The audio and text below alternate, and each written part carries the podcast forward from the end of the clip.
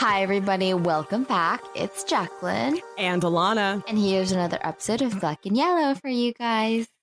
What up, Black and Yellow Nation? Welcome to another episode. We're almost done with Ohm October, but to be honest, I haven't felt very ohm this month with like with like the fucked up state of our government leading up to this election and the fact that women might lose their reproductive rights uh, if Amy Coney Barrett is elected to the Supreme Court. Which, full disclosure, we are recording this exactly one week before the vote for Amy is cast. So by the time this episode comes out, she might actually be a Supreme Court justice. Cross your fingers and all toes and hope that that's not the case.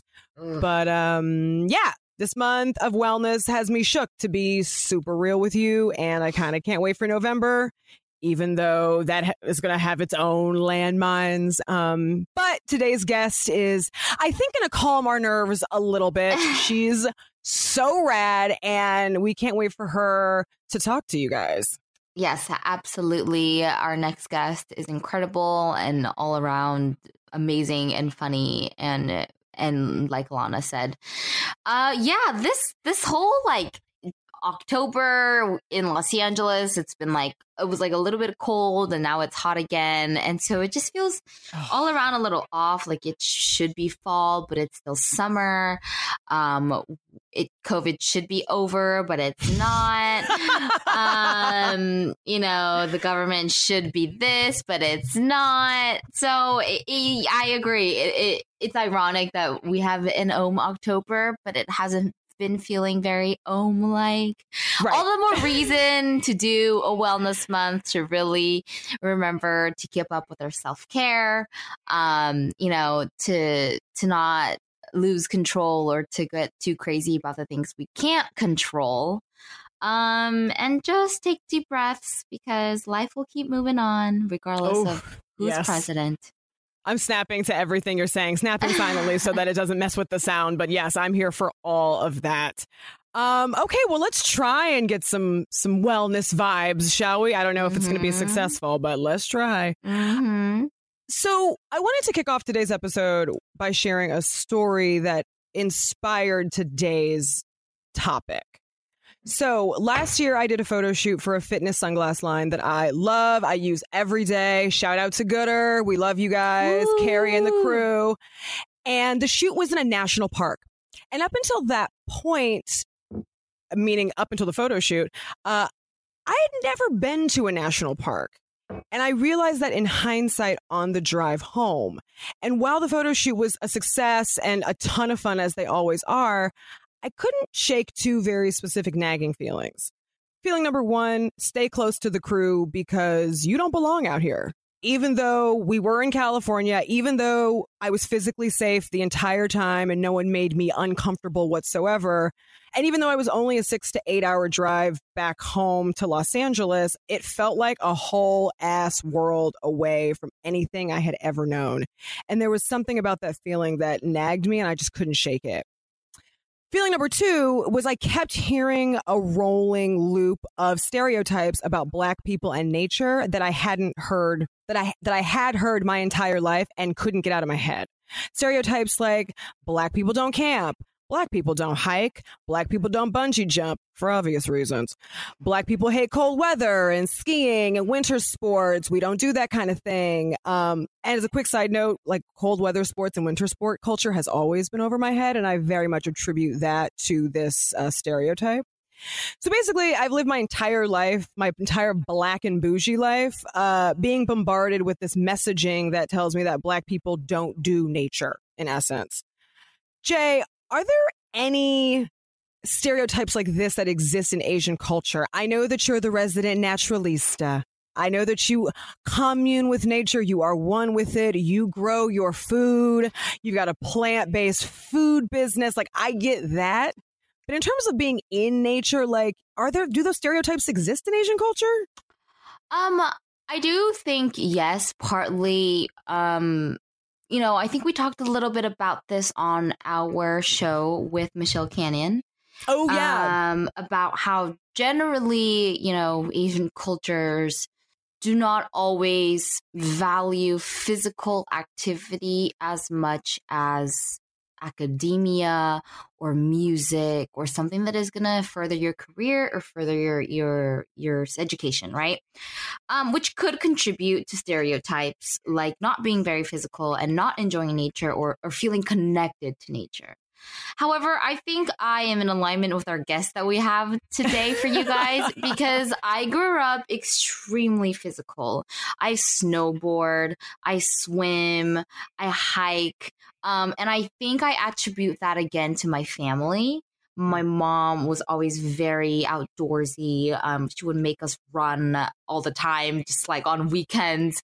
Um, and I'm not like she's like she's not just not like whipping me into running, but you know she would she would gather her kids and be like, "Hey, let's go on a run," you know. And and if you don't if you didn't have that growing up, then you probably didn't enjoy running as much, right? I don't know. True. Um, so yes and no. Like I, I, like you said, I think those those stereotypes do exist, and then they could, like for you, mean that maybe you grew up a certain way, not not thinking that that was something that that you could do or wanted to do even right? Right. Um but i was exposed to snowboarding really really young with my cousin and i loved it. I fell in love with snowboarding. Um mm. and despite all the ickiness and the pain and the cold and the sweat um to me it is one of the most exhilarating sports in the world. Um so yeah like once you get to the top of the mountain there is nothing like it. And when you're coming down a mountain alone and it's the the snow is fluffy like similarly to what our guests will probably share today, it is it is blissful. It is like you're like it's like you're in heaven. There's nothing else you can describe it. Just like being at the depths of the ocean. Um, my mom and I scuba dived for a while, and it was like n- nothing I had ever seen before. It was mind blowing to see the ocean in that way. So I think it's like I w- and I hated it. Like it was cold. um, like people were throwing up. You're seasick, but the moment you get under the water, you're like oh this is why i do this. So you know it is that kind of like like push and pull of, of weathering um the the way to get there or the gear or everything. But when you can have that moment i think it it, it is it is worth it and i think that's why people do it and then after a while you just get used to it. It's just like like running a half marathon you just get used to the training you just get used to the the distance you slowly work yourself up there. Um so yeah i do believe that definitely exists in asian culture. I know so many asians that don't like the sun don't like the beach mm. don't like the tan um, are afraid of the water don't do any of that stuff. And then and then i know it's the has been the complete opposite with me. So there you go. Two things. Wait, you didn't mention that you ice skated growing up. I'm only mentioning that because of oh, your yes. friendship with Mirai. You know, an Olympic uh, an Olympic ice skater. Just, so I just, just have to put Olympic, that out there. Yeah, just an Olympic medalist. You know, yeah, that too. Yeah, my mom put us in ice skating when I was six, and I ice skated till nine or ten, and like, and I skated in the way of becoming professional. So we would wake up at five in the morning um, before before school every morning for three or four years, and we would skate in the rink for two and a half hours, and then we would lug all our gear back in the car, and then we would change, and then in the car and probably like eat something quick, and then we would go to school. Um, for for yeah, like for most of my my grade school, that was it. So I guess, yeah, I guess it's just been in my bones since I was a young girl. But for sure. I also, mm-hmm. when you mm-hmm. were talking about being on the top of a mountain about to skate down, I felt like I was in your body and I could hear that excited Jackie squeal like right before you go down a mountain. um, yeah. But I'm saying that because, like, I'm insanely jealous of the fact that you have this connection that I, in no way, shape, or form, can relate to. Right. Did your family camp at all? See, that's one thing I wish I did more of. Got it. Um, no, we did not camp. And the first time I actually camped was with an, an ex a long, long time ago. And like, again, it was, it was, I was like, oh, bugs. And I felt like such a city girl. I was like, I was like, I was like that, that, that evil girlfriend in, um, in the Lindsay Lohan movie. What's that? Um, Parent Trap. Oh my um, god! I felt like I felt like her, and I'd be like, ah, there's bugs in my hair, or like, there's no shower, and you know, because it is pretty terrifying to just all of a sudden like you're ripped out of normal society in a way. You don't have mm-hmm. a, a, toilet unless you're glamping. Um, you don't have a toilet, you don't have a shower, you know. And I was like, well, what? What are you in the like? And, and anyway, so I, I went with it. I was like, don't be a pussy, just go with it. Um, and I I loved it. I was like, why didn't I ever camp? Camp before. I'm dirty and I smell like I smell like the forest and fire, but I love that smell. So, you know, it just it's just yeah, it's just like a learning experience every time. You just got to roll with it. as uncomfortable as you may feel. no, totally. I mean, yeah, not only do black people not camp, my father made it very clear uh, camping is too much manual labor. And on my It vacation is. time, I do not choose to go and do more work and eat subpar food. Okay, thanks, bye. Right, Um, right. So, so all of this nature talk said, it made me want to do an episode focusing on the stereotype of why black people don't camp, mainly because any conversation about wellness generally mentions getting out into nature, communing with the great outdoors, you know, uh, common phrases like getting some fresh air in your lungs, feeling the cool breeze on your skin, take a plunge into a body of water, work up a sweat outside, bask in the warm sunlight, take in a sunset. All of those getting outdoorsy with it things that often come with wellness. Um, it's generally recommended as an all natural form of medicine that is free to everyone and that in theory should be accessible. Right. But let's be real.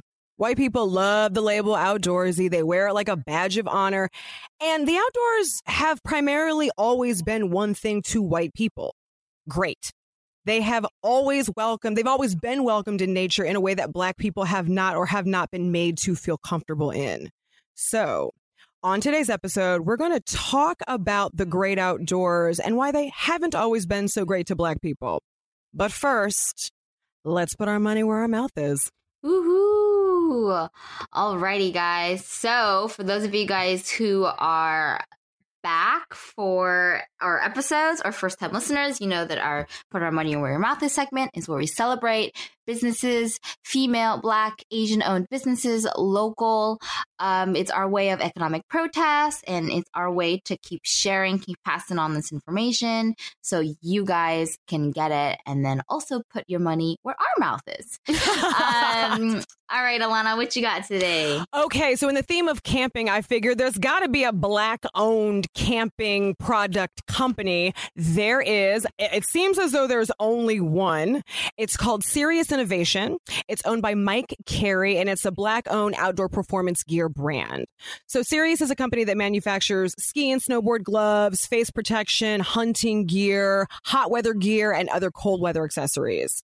And their mission is to deliver the best products to enable all outdoor enthusiasts to do amazing stuff outside in the great outdoors to reach their potential outside.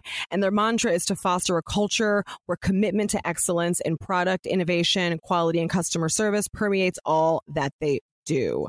So, just as it says, you need some warm weather gloves, they got you. You need something for your head, perhaps a balaclava mask. I have no idea what that is, but you outdoorsy types probably do.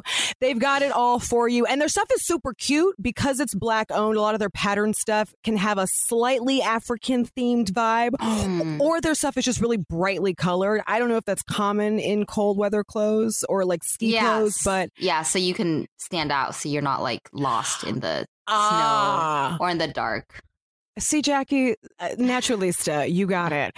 Um, Serius Innovation, check them out. They don't have an Instagram, uh, but www.serius, that's S E R I U S dot com is their website, and I will drop it into show notes.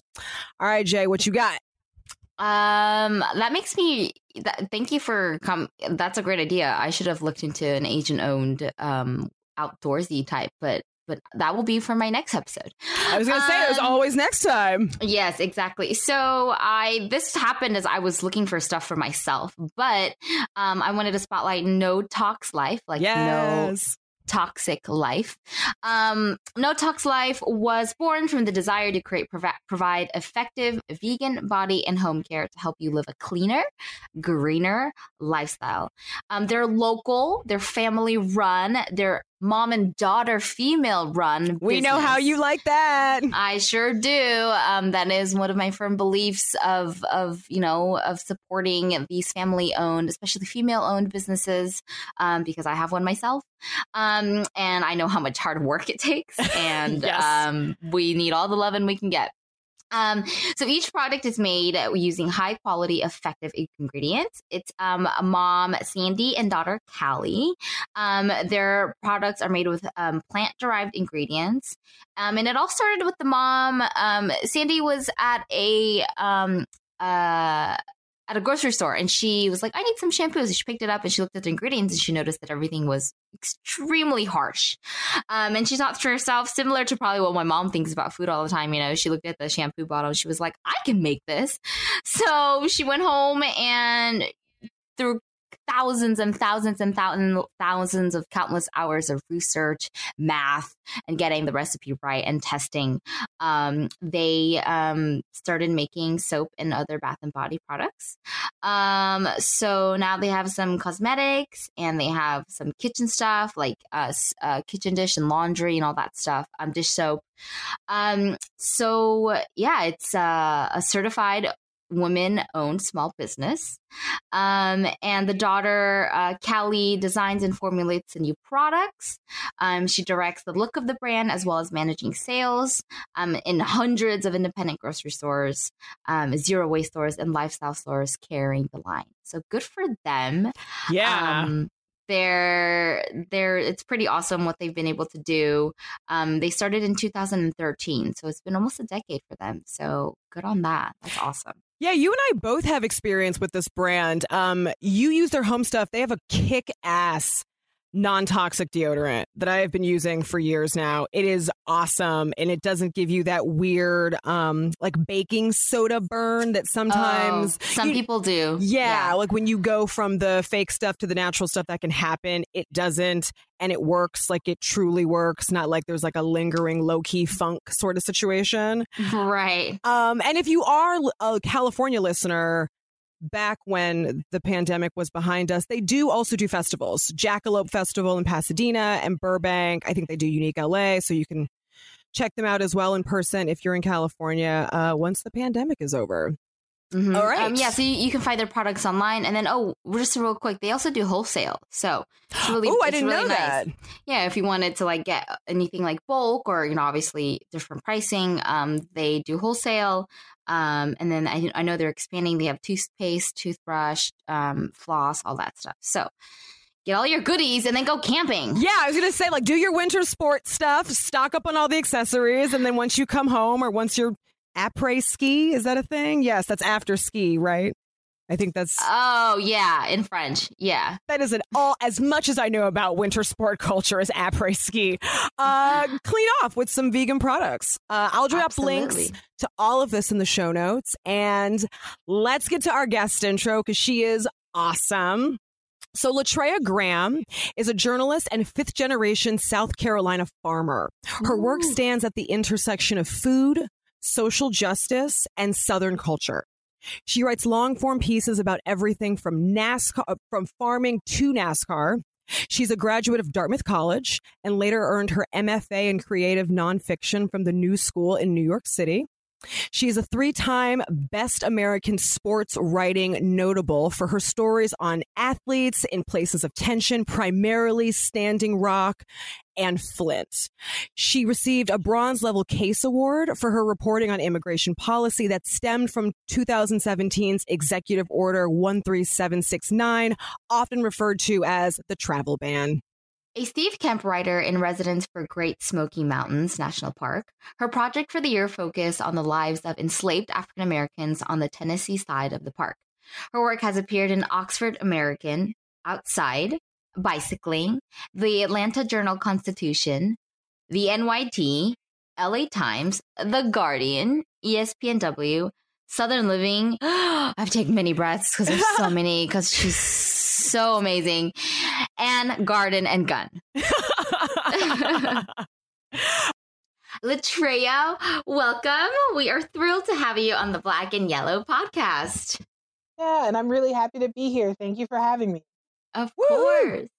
So, uh, we are very excited to chat with you. Why don't you start by telling our audience about the work that you do? Because even though we are talking nature, your writing career is not just limited to writing about nature. Yeah, um, that's true. So Um, when people ask me what I write about, I often say that I write about the body, and sometimes that's the forces that play on it or the tension within it. So if I'm doing a profile of an athlete or something, usually it's getting inside their minds because it's them against themselves. Normally, occasionally, there are outside forces. When I'm working on a lot of environmental policy work, like I did in Flint and in Standing Rock, I'm thinking about the stressors on the body in terms of clean water and all of the things that are keeping people from that. Um, so I really do think about it from sort of that body centered perspective. So I cover food, um, I cover culture and, and sort of art and crafts and um, the intellectual, philosophical ways of thinking about the body. But I also get to engage in nature in this really fun, interesting way and talk about all the ways people challenge themselves or soothe themselves um, in you know the natural world. I love a black intellect. I just have to tell you, you and Angela Davis are my favorite people. oh my god, I, was, I love them. I I stand. You don't understand, y'all. Just, oh my god, I know they can't see it, but y'all saw it. Y'all saw the hair flip. It was. Yeah, we got it. We uh, got it. Oh, oh my god. Keep that in your heart if ever you're feeling low. You're a black intellect right up there with Angela Davis, and we love. Yes, I'm putting that on a post-it note. everywhere, everywhere, and all the walls. There you go. Yes. So definitely you are a capital O outdoorsy girl. Talk to us about your relationship with nature. Um I don't so that's so interesting that y'all see me as a capital O outdoorsy girl because I do not feel that way. Um, oh, come now. really? I know, but it's because yes. Okay, so a lot of my friends have hiked like long trails. Um a good um person that I look up to, her name is Rahawa Haile, and she's also a Black yes. nature writer. Yes, so she's a yes. American. She uh-huh. lives in uh-huh. Oakland. She's amazing. And like she's hiked the entire AT, right? You know, so mm-hmm. we're talking over 2,000 miles, and like that's not my jam, right? So I often mm-hmm. think of like these true outdoors people, which is like a lie. Imposter syndrome exists even in the way we think about ourselves in the outdoors, right? Um, and I'm right. like, oh, I haven't done a long trail or whatever. I've spent all these years outside, but it it feels like I there are moments where I, it still feels like I haven't earned that moniker. Um, and like that's like when you're like capital O outdoorsy, I'm like, am I? I don't know this. I, I like you know I usually go for my hike and then I go home, right? Like I'm not spending several months in a row outside. So like, you know, but again, it's that marketing, it's what we think of as engaging in the outdoors and all mm-hmm. of that mm-hmm. sort of stuff.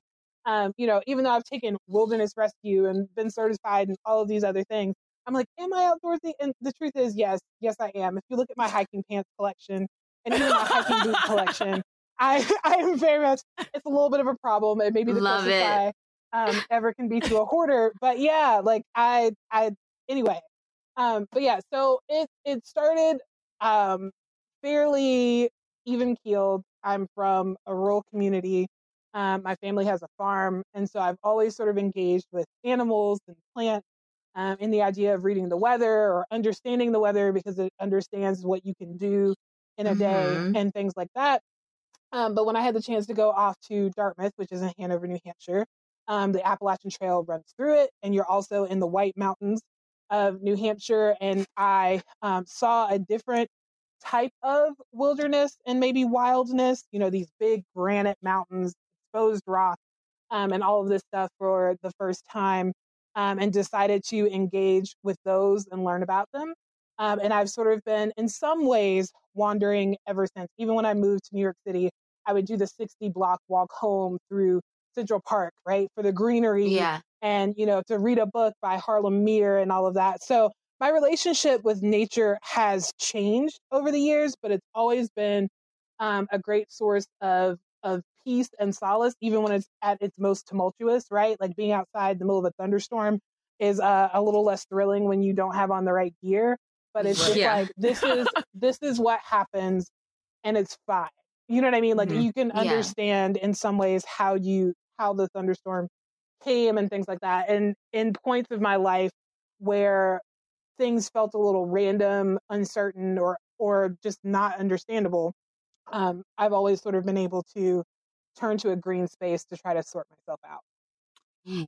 Yeah, I think that's beautiful. I think there is something very healing about just being in nature, especially in today's world, just disconnecting from all the devices you know, there is something very important. And I think more and more people are being gravitated to, to those small moments. Um, so, speaking of nature, we're here talking about the article you wrote. We're here, you just don't see us. And we'll link it to the show notes so our audiences can read it. It's fantastic read. Um, but tell us, for the people who haven't read it, tell us what the article is about and what inspired you to write it and why was this important for you? Why was this article important for you to write? Yeah. Um, I got tired of the outdoors being considered white people stuff, right? Like letting them sort of have ownership of this space that um, you know, originally belonged to indigenous people, right before westward extension, oh, yeah. and every, like there, there's all of that, and then also like their idea of possession of it allowed them to believe it belonged to them and intimidate other people off of it, like uh, you know, just people of color in general whether you're looking at Latinx people, Black people, or people that have more recently immigrated, you know, to the country, um, through language, through the way that they kept knowledge and would talk to one another about it and stuff. So I got tired of people saying Black people don't, and that's with a lot of things. So like, um, you know, Black people don't do veganism. You know, as as you know now from the uprise of, or from the rise of like TikTok, Samantha Brown, and Instagram, we do. We've been doing it forever, right? And so this idea of like black people don't do classical music. My brother and I grew up as classical musicians, and so we knew that to be true. It it it just felt like people kept making blackness one a monolith and two very very small. And at some point you get tired of that.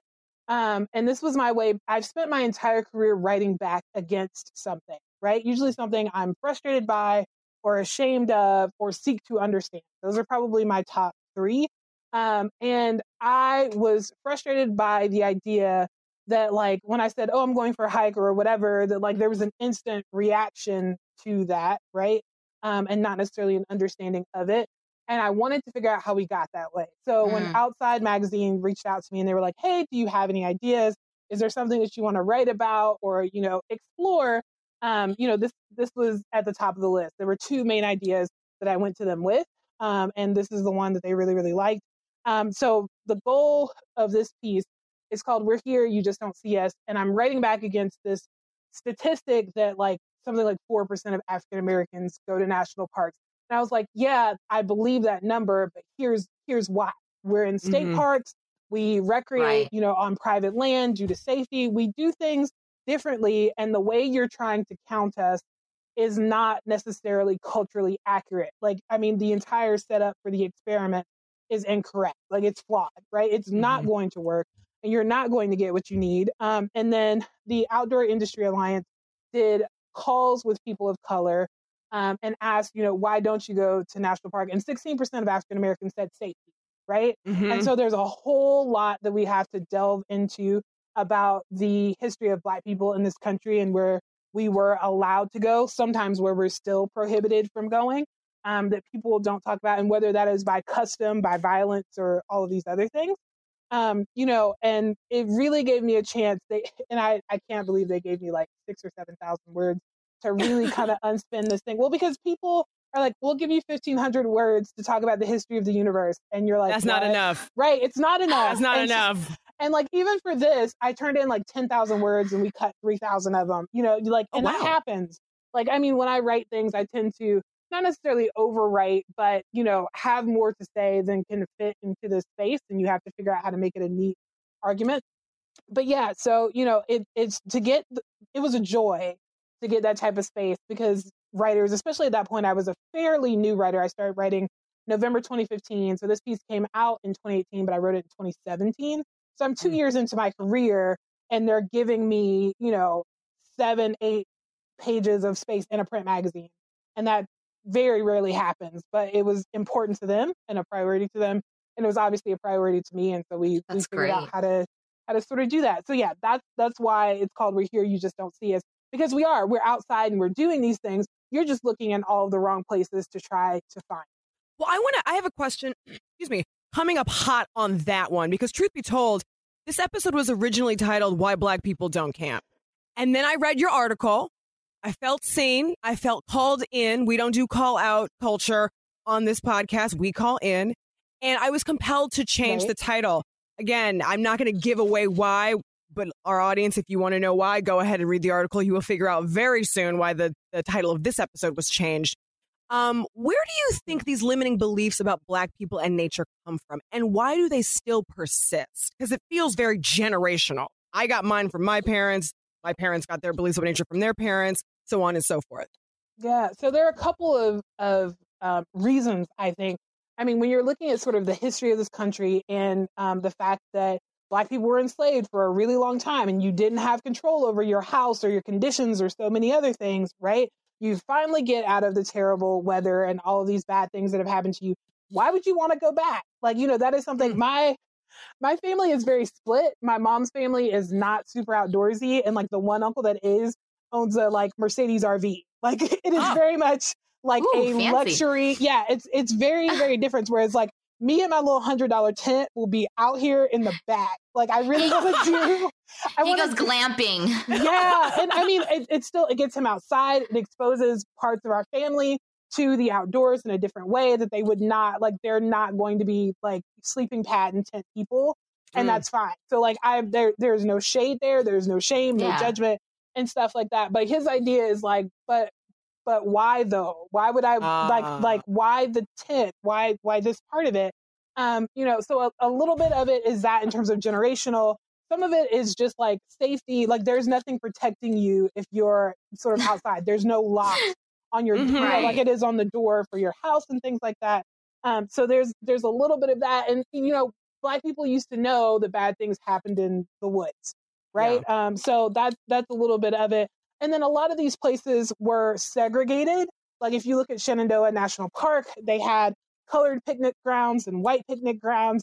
Um, Great Smoky Mountains National Park was supposed to be segregated, but they decided not to. So, like, even being in some of these spaces could be humiliating or embarrassing, or you always realize you were different. So, like, Shenandoah was segregated for a long time. I know it started in the 1920s. So, you have it is a generational thing in some ways. Like, we don't go there because we don't want to be embarrassed, or we don't go there because, like, you can't tell where the line is the way that you can with buildings, right? Like, you mm-hmm. know, if you're going into a restaurant as a black person, you use the back door if you're out in the woods, you don't necessarily know this is where I can go and this is where I can't, especially at that time when you're thinking about the green book and things like that. And then um, a little bit of it is, and my family is going to kill me for this, but I don't care. Black respectability. We don't. Yeah. yeah. So you know, I mean, I try to take my homegirls out, and they're like, "Ooh, but if it starts raining, and what about my hair?" This is especially when relaxer culture was a thing. You know, mm-hmm. like the natural movement has changed up a lot of that now, but it's like, ooh, if I go out there and then my hair gets messed up, it's like, what do I do with this? You know, or whatever. And we're also worried about, I think, in many ways, being uncomfortable um, in some ways because you've had to deal with, especially as a Black person in America. And I say this because I can only speak to my experience. You're always worried about being watched. You're always worried about being uncomfortable. You're always worried about so many things. It's like when you think about winter sports, why would you go out there and, and be cold voluntarily? right? I've never uh, understood winter sports, to be honest. But I mean, I love them. Like I snowshoe every chance I get. Like it's oh wow. It's just, oh yeah. Like I try it all. I, I mean, don't let this thick apparatus fool you. I am like out there paddleboarding and like snowshoeing and like big girl gets it in. Like I'm I'm going to try it. I have not tried climbing yet, but there was a plus size mountaineering course that I was signed Ooh. up pre-COVID. You know, canceling everything that we hope for in 2020 yeah so like i i've got to try it how, how do i know what i'm capable of or what i can do or learn about the world if i'm not at least giving it a shot right on Oh my God, I have chills listening to you talk about trying things and doing some cold weather sports. Because again, like yeah. I grew up with the idea that black people don't do cold weather sports because we don't like cold weather. Yeah. So well, you mean, are inspiring the, me to change that. Yes, please. I mean, just give it, especially if you have the opportunity to like rent the proper gear and there's a whole conversation to have about money and accessibility and things like that yeah like that sure. is very very much valid but like i realized i didn't mind getting wet like when i had the right gear like if it's raining when i'm hiking i have this particular columbia jacket that i love and i, I don't mind going out because i have the right stuff and i don't have to worry about being cold and wet and nobody else is out there and it's actually my favorite time to go because i really have the place to myself and it's quiet and the animals are doing their things and the birds are talking to one another and there are just fewer people. So like when you go out when it's really cold, I wouldn't say go out when it's like a snowstorm and you can't see, But, you know, there are so many people. Well, because it's true. Some people are like, oh, this is exactly what she's talking about. At at nobody's to go out here and die. right? You know, but like it, it's just there's something, especially like if you're able to get out like right after dawn, and then you've got fresh snow with your snowshoes, and it's just mm. you and you're breathing and sort of hearing the snow kind of fall off the trees. There's nothing like it in the world. It's the closest that you can get, I think, to peace in some ways. Wow, beautiful. I can. I just. I feel it as I knew it. About it. I knew Jackie's the naturalista of the two of us. I had a Yeah. feeling that that would really resonate Yeah. with you. yeah, and it does take waking up super early before everybody else is out and stuff like that. And I like sunrise hikes are my favorite. It is for me. It is. Other people, it's like the midnight, you know, stuff. Like I'm going to dark sky zones and like seeing the aurora borealis in Nova Scotia. I've done it too. Like there are two completely different ends of the spectrum for this for different people, and I'm one that's like willing to try it all with a you know yeah. an energy drink. Same. I'm down. I'm down to figure it out. yeah. Yeah. So Espresso. um, you know, yeah, but everybody, you find out what your preference is the more and more you do it. But like, I encourage just just try it, try it twice because the first time you might be like, oh, this is the wrong gear, or I should have done something different. Mm. But give it give it a shot twice and see how you truly feel about it. And if it's not your jam, that's okay.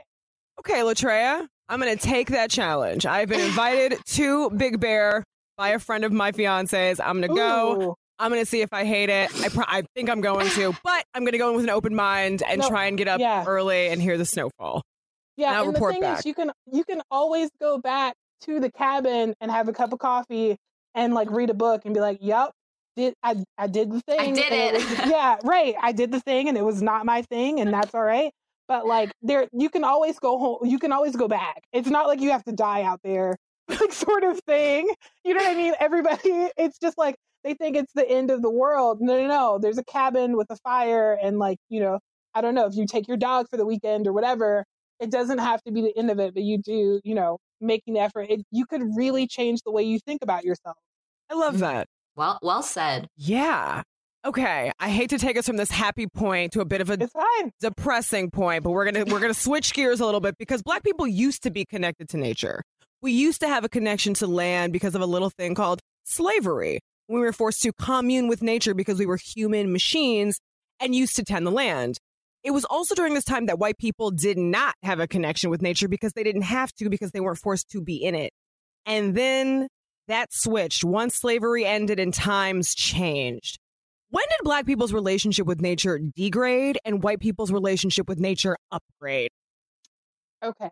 So there are sort of two tracks for this, and there there are historians that can better answer this with dates for you. But like, there are two versions of of this that I'm thinking of. Being a Southerner, um, I'm thinking Great Migration, obviously, like after Reconstruction.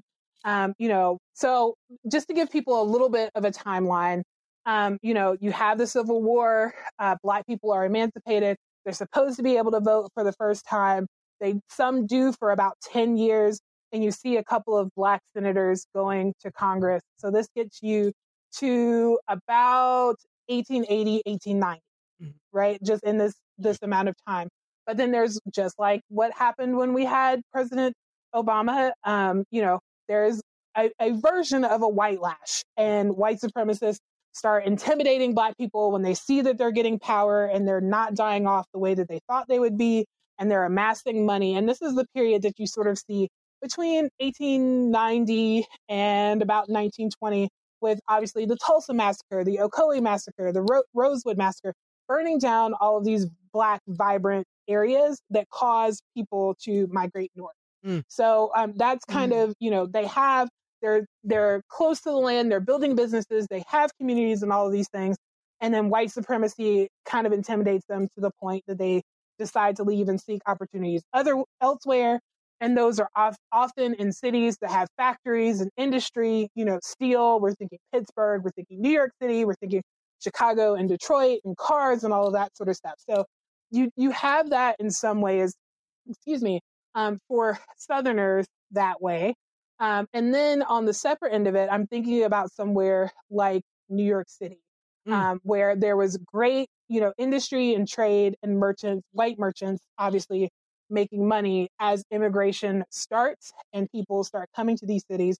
You have this idea of white flight. They start seeing cities as dirty, filthy places. They start searching for somewhere else in order to have, you know, their idea of peace and untouched wilderness, you know, and that's part of this whole westward expansion, um, creating parks out west sort of jam and all of this that's happening. Some of this is happening concurrently, um, you know, between sort of the northern um, ideals and southern violence happening sort of at the same time. But you know, they're looking at at first white people moved from down near Wall Street to up near Harlem. You know, one one I lived on 139, so that area was originally those those homes were built by white people. Once they left them in search of greener pastures, black people occupied them, and it was called Strivers Row because those black professionals strive to pay the rent. So you have that. You see the creation of Central Park um, mm-hmm. at this time, um, which actually there was a black community there called Seneca Village. Like there were people living there. This wasn't just unoccupied space. Yes, because black people yeah. owned land originally where Central Park was, and yes. they were forced off of it. Yes, and now they're doing archaeological excavations to figure out what their lives were like.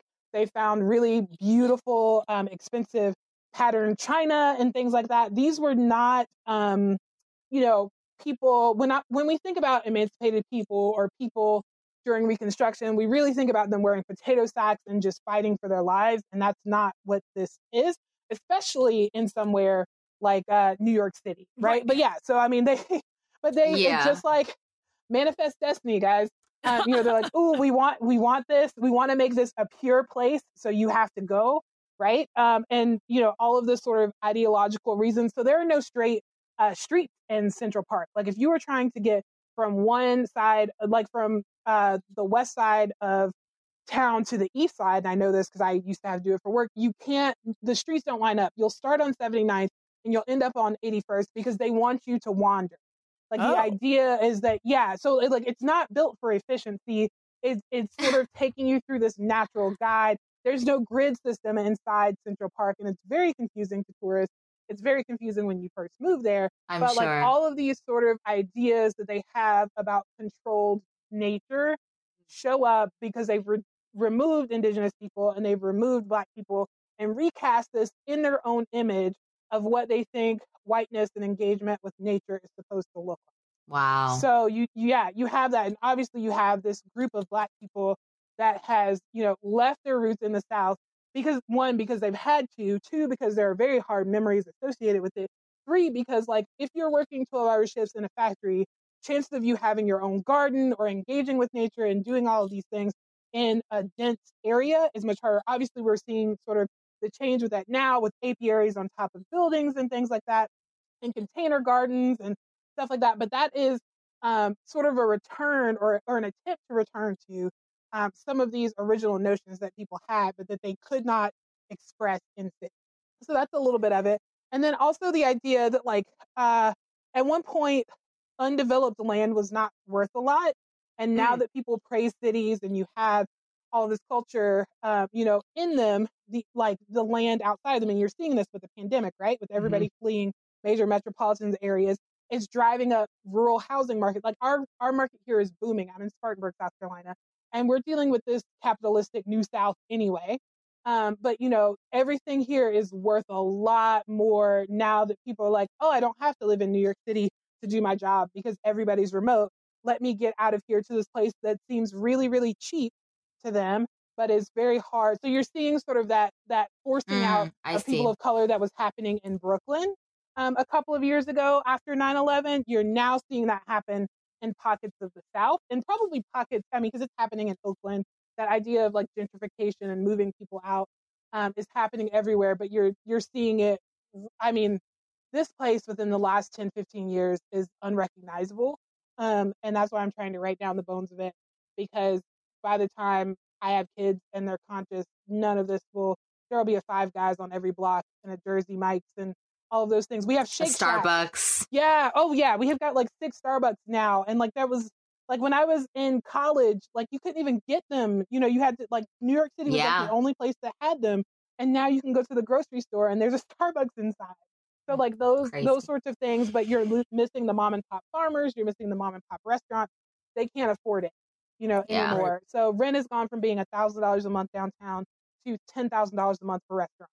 Mhm. So when you're dealing with that type of uh, thing, it, it's again divorcing you from whatever your heritage was, your dreams were, your connection to land um, at times. Because when the prices go up for these places, um, sometimes if you can't afford the taxes, that's the end of you. That's what's Right. happening to the Gullah Geechee near the coast. Um, you know, all all it takes is them to, you know, you paid a thousand dollars for this land or whatever. Now it's worth three hundred seventy thousand dollars because the condos going around it. Can can you afford those types of taxes? No. Well, then it no longer belongs to you. So there's always this idea of shifting. It's like there's you cannot make more land. Like in America, that is not Right. what's happening, Mhm. right?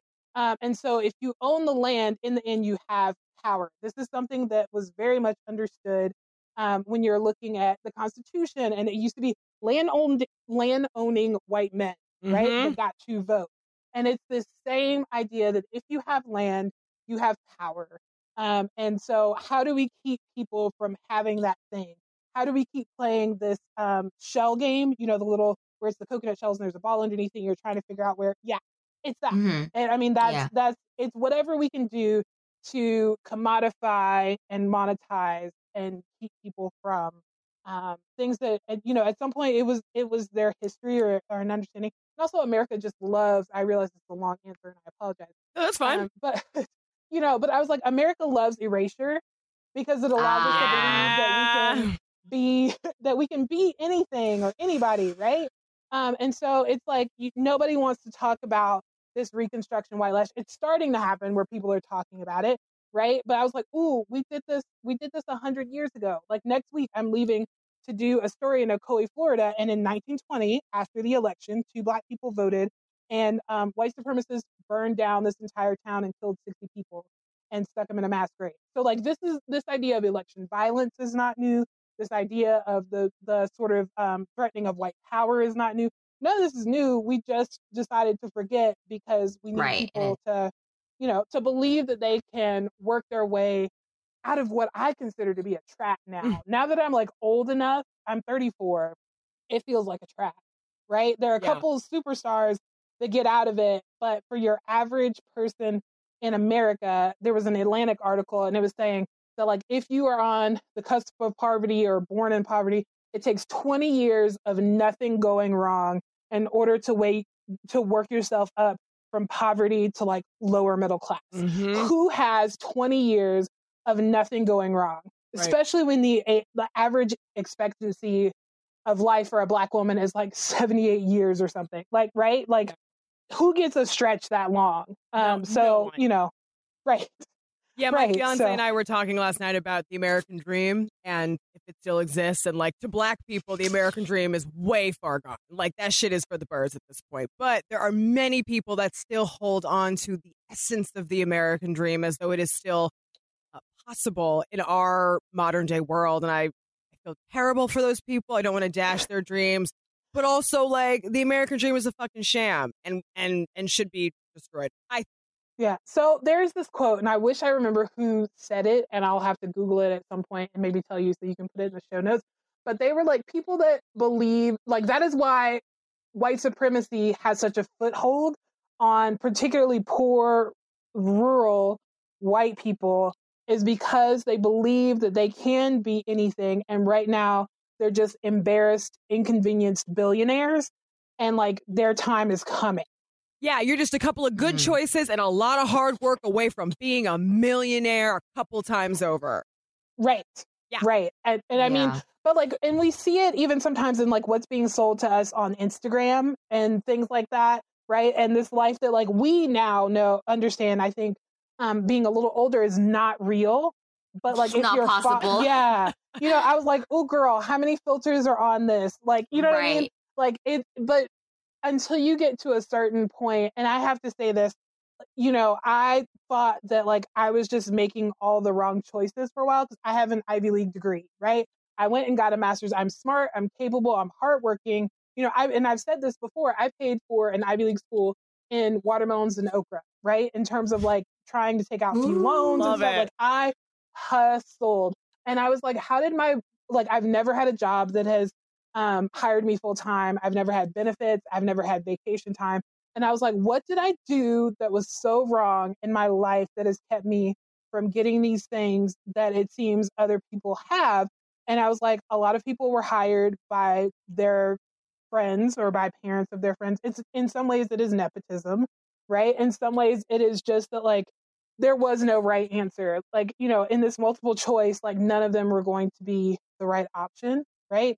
Um, mm. because I I went to school, did really well, came out of school right at the beginning of the recession. Oh, and so like, you. you know what I mean? And so there's so many of us, and I've I've started to see it now because a lot of my friends, particularly um, black friends, are. I was like, you're so you're so talented, and we're just starting to get where we should have been. We're we're in our 30s and we're just starting to get where we should have been when we were 24. Mm-hmm. And you're like, what happened?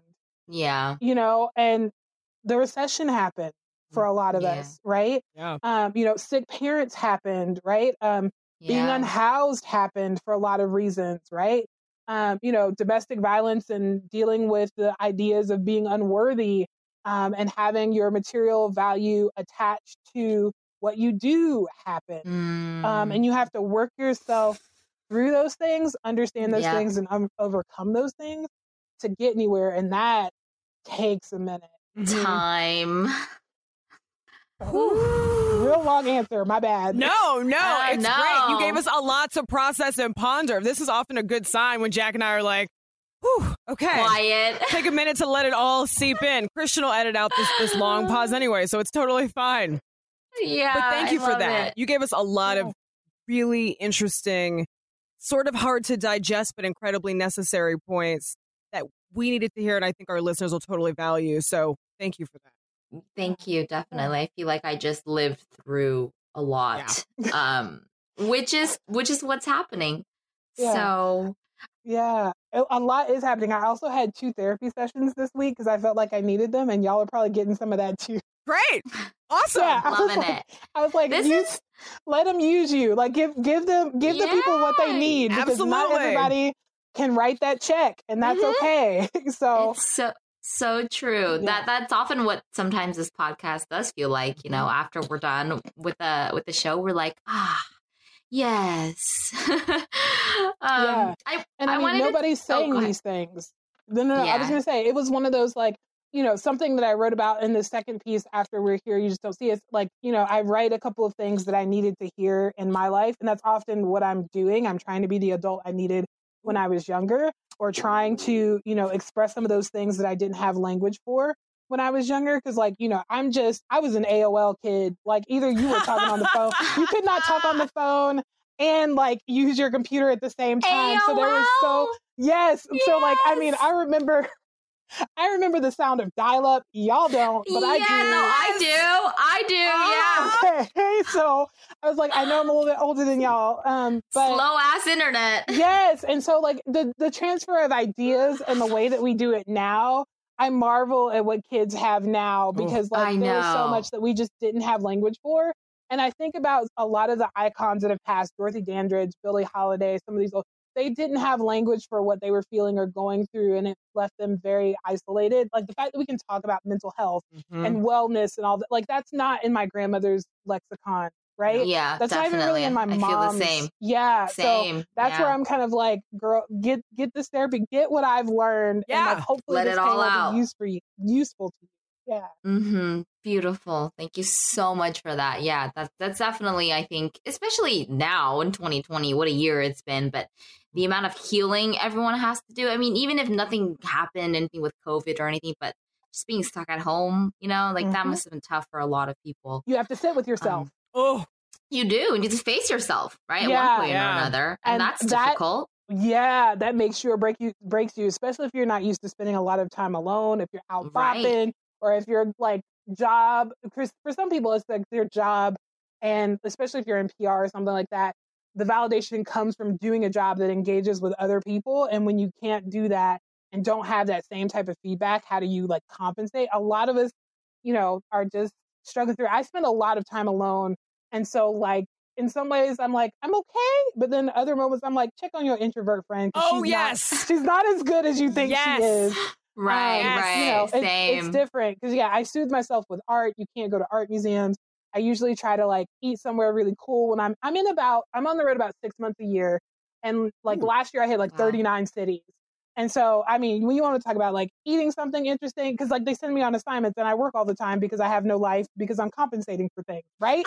um, like, there's a reason your True, girl's in true, therapy. girl. Oh, my love for you and knows so- no bounds. I love that. but, it, but it's true. You know, I was it, it, it, is what it is. I'm grateful that I have the life that I have and people allow me to tell stories. So some of it is is that, but I also realize like I spend a lot of time by myself and I'm comfortable with that, but I was not that way in college coming out of it and stuff like that. But you just have to learn to sit with yourself. And that's hard cuz like I'm Yeah. living in my childhood home and like there's some ghosts here and some stuff and you I'm just have to be willing to sit with it and write it down or engage with it or whatever. Mhm. Yeah. um, and so a lot of people are dealing on. with that during the pandemic. I think. Mm-hmm. Mm-hmm. I agree. Um, I wanted to take you back just a little bit. You did touch upon this earlier, and you do talk a lot about it in in your article. Um, how national parks have not always been welcoming to Black people. Um, can you can you tell our audience a little bit about a little bit more about that? Yeah. Um, so there there are a couple of ways that national parks have not been friendly, like to Black people, but like also just to um, I would say marginalized communities across the board. Um, so I I will say that like I think a lot about language as a writer and the idea that all of these are in English, right? They're not really Mhm. accessible to people that you know if English is not your first language, right? Um, some of these places um, are not necessarily um, welcome welcoming of people because of segregation, as we talked about a little bit before.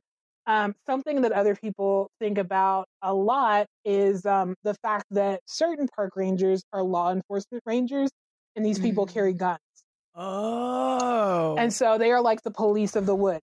And so, Never thought about that. yeah. So if a police officer is shooting you in the middle of a major city and it's videotaped and you still cannot get justice, what happens to you in the middle of the woods with no videotape and no cell phone service to call for help? Ah, that's dangerous. And Yeah, and like they don't necessarily make themselves. I think certain parks are trying to change this with you know introducing the rangers on Instagram and things like that, and showing that they do have a personality and they're meant to be out here for the safety and security and rescue of people in these parks. But also, people don't understand these parks are huge. So my my home park, basically, that I was writer in residence of, Great Smoky Mountains National Park, 800 square miles, huge park. Yeah, and this is this is not a this is not when you're thinking about um, size really. Like I I'm pretty sure Olympic is bigger. A lot of these national parks are much larger than this park, but huge, huge, huge park. Um, and so you know you're thinking about what your engagement is like with these people.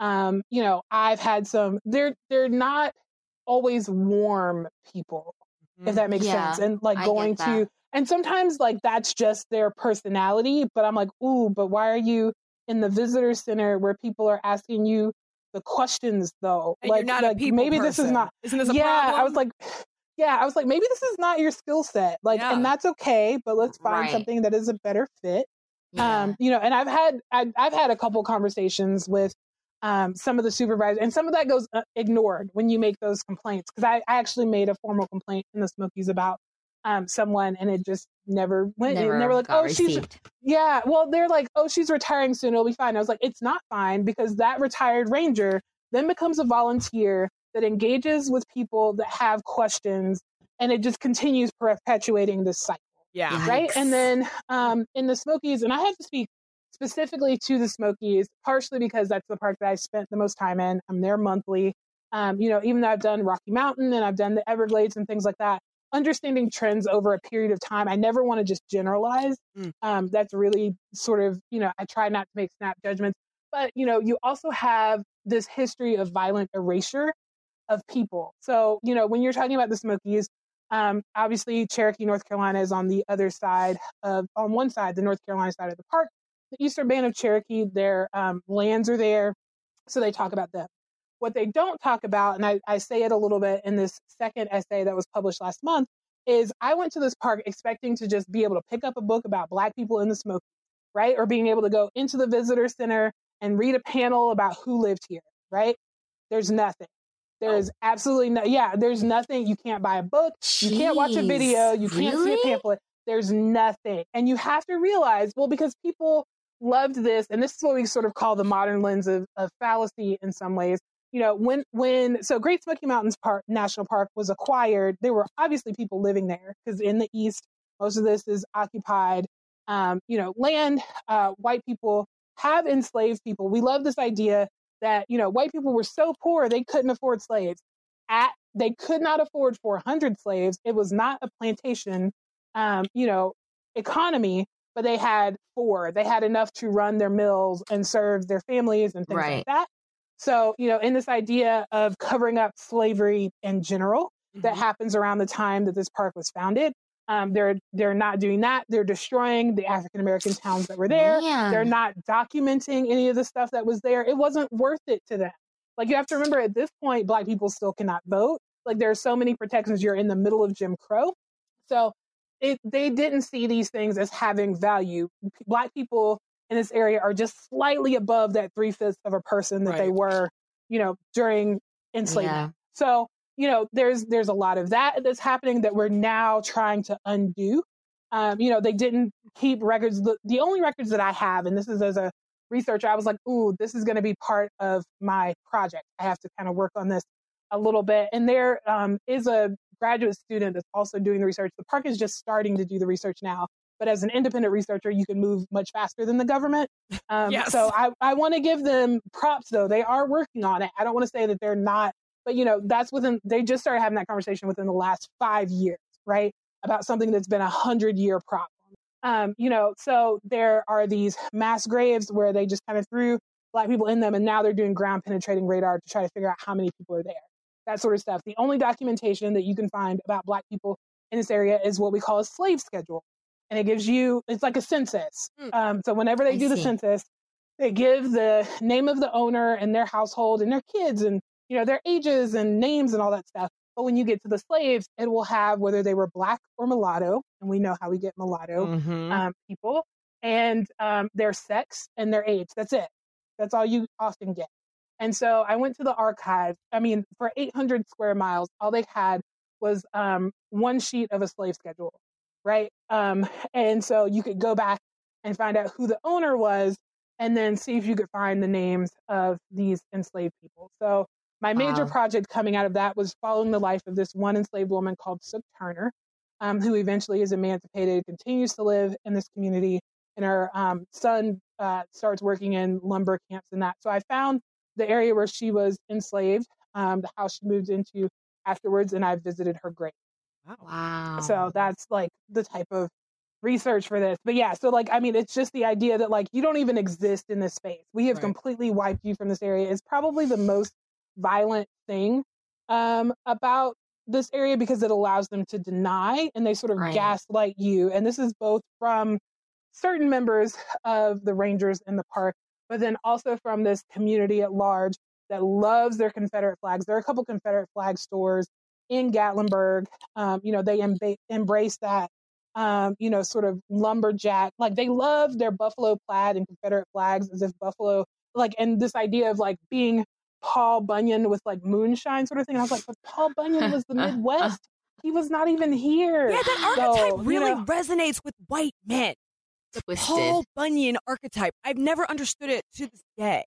Yeah, and I like serving breakfast in cast iron skillets. Like they love they're like pancake things. Like they're they obsessed. Like, they're like they just take, right? They just take yeah, and they take yeah, and they, they take yeah. and they take. And then they put it in a blender and yeah. like welcome to go. authenticity. And I'm yeah. like, this but this is not it though. Yeah. You know, certain parts of it are historically accurate, but like serving me six pancakes in a cast iron skillet like as a man in some flannel, like not from this region, like so wrong. I I it's struggle. Like, let's play wilderness. I, yeah, you know, well, because it is. It's a tourist trap. Jimmy Buffett has a Margaritaville oh, there. Ripley's, right. believe it or not, is on the other side. Dollywood wow. is right there in Pigeon Forge. You know, with the wow. it used to be called the Dixie Stampede, and now it's called the Dolly Stampede. Oh, you know, that's so right. Ha- yeah, so there's a whole lot happening in this yes. in this area. and it's not meant for black people. No. you know? yeah, Um, clearly. Mm-mm. yeah. So, you know, they're trying to make it more consumer friendly in some ways. Um, but that's the thing, it's consumer friendly. Not just want your uh, money. not authentic, Yeah. but it is consumer friendly. Um, you know, Money, money, so money. there's yeah, it's but that's we're going back to money and land and consumerism and like everything, right? So that was another long-winded That's answer. okay. But like those are some of the I'm- the things in national parks that are often considered to be um, you know, inhospitable too. That's before we ever talk about knowledge of plants, poison oak, poison ivy, bears, Right. mountain lions, and things like that, which aren't scary in some ways because plants have certain characteristics. Animals have certain behaviors, like that uh, mountain lion video. They're like, "Oh, she's stalking him." I was like, "Ah, that's not what's happening here. she's protecting her babies because you decided you were going to video them instead of moving on." Mhm. um, you know, but I was like, if she was stalking you, you would have known until she was on top of you. Like that's animal behavior follows predictable patterns. Human behavior is much harder to discern, right? And it feels random. And I was talking about this. I was like, we talk about random acts of kindness.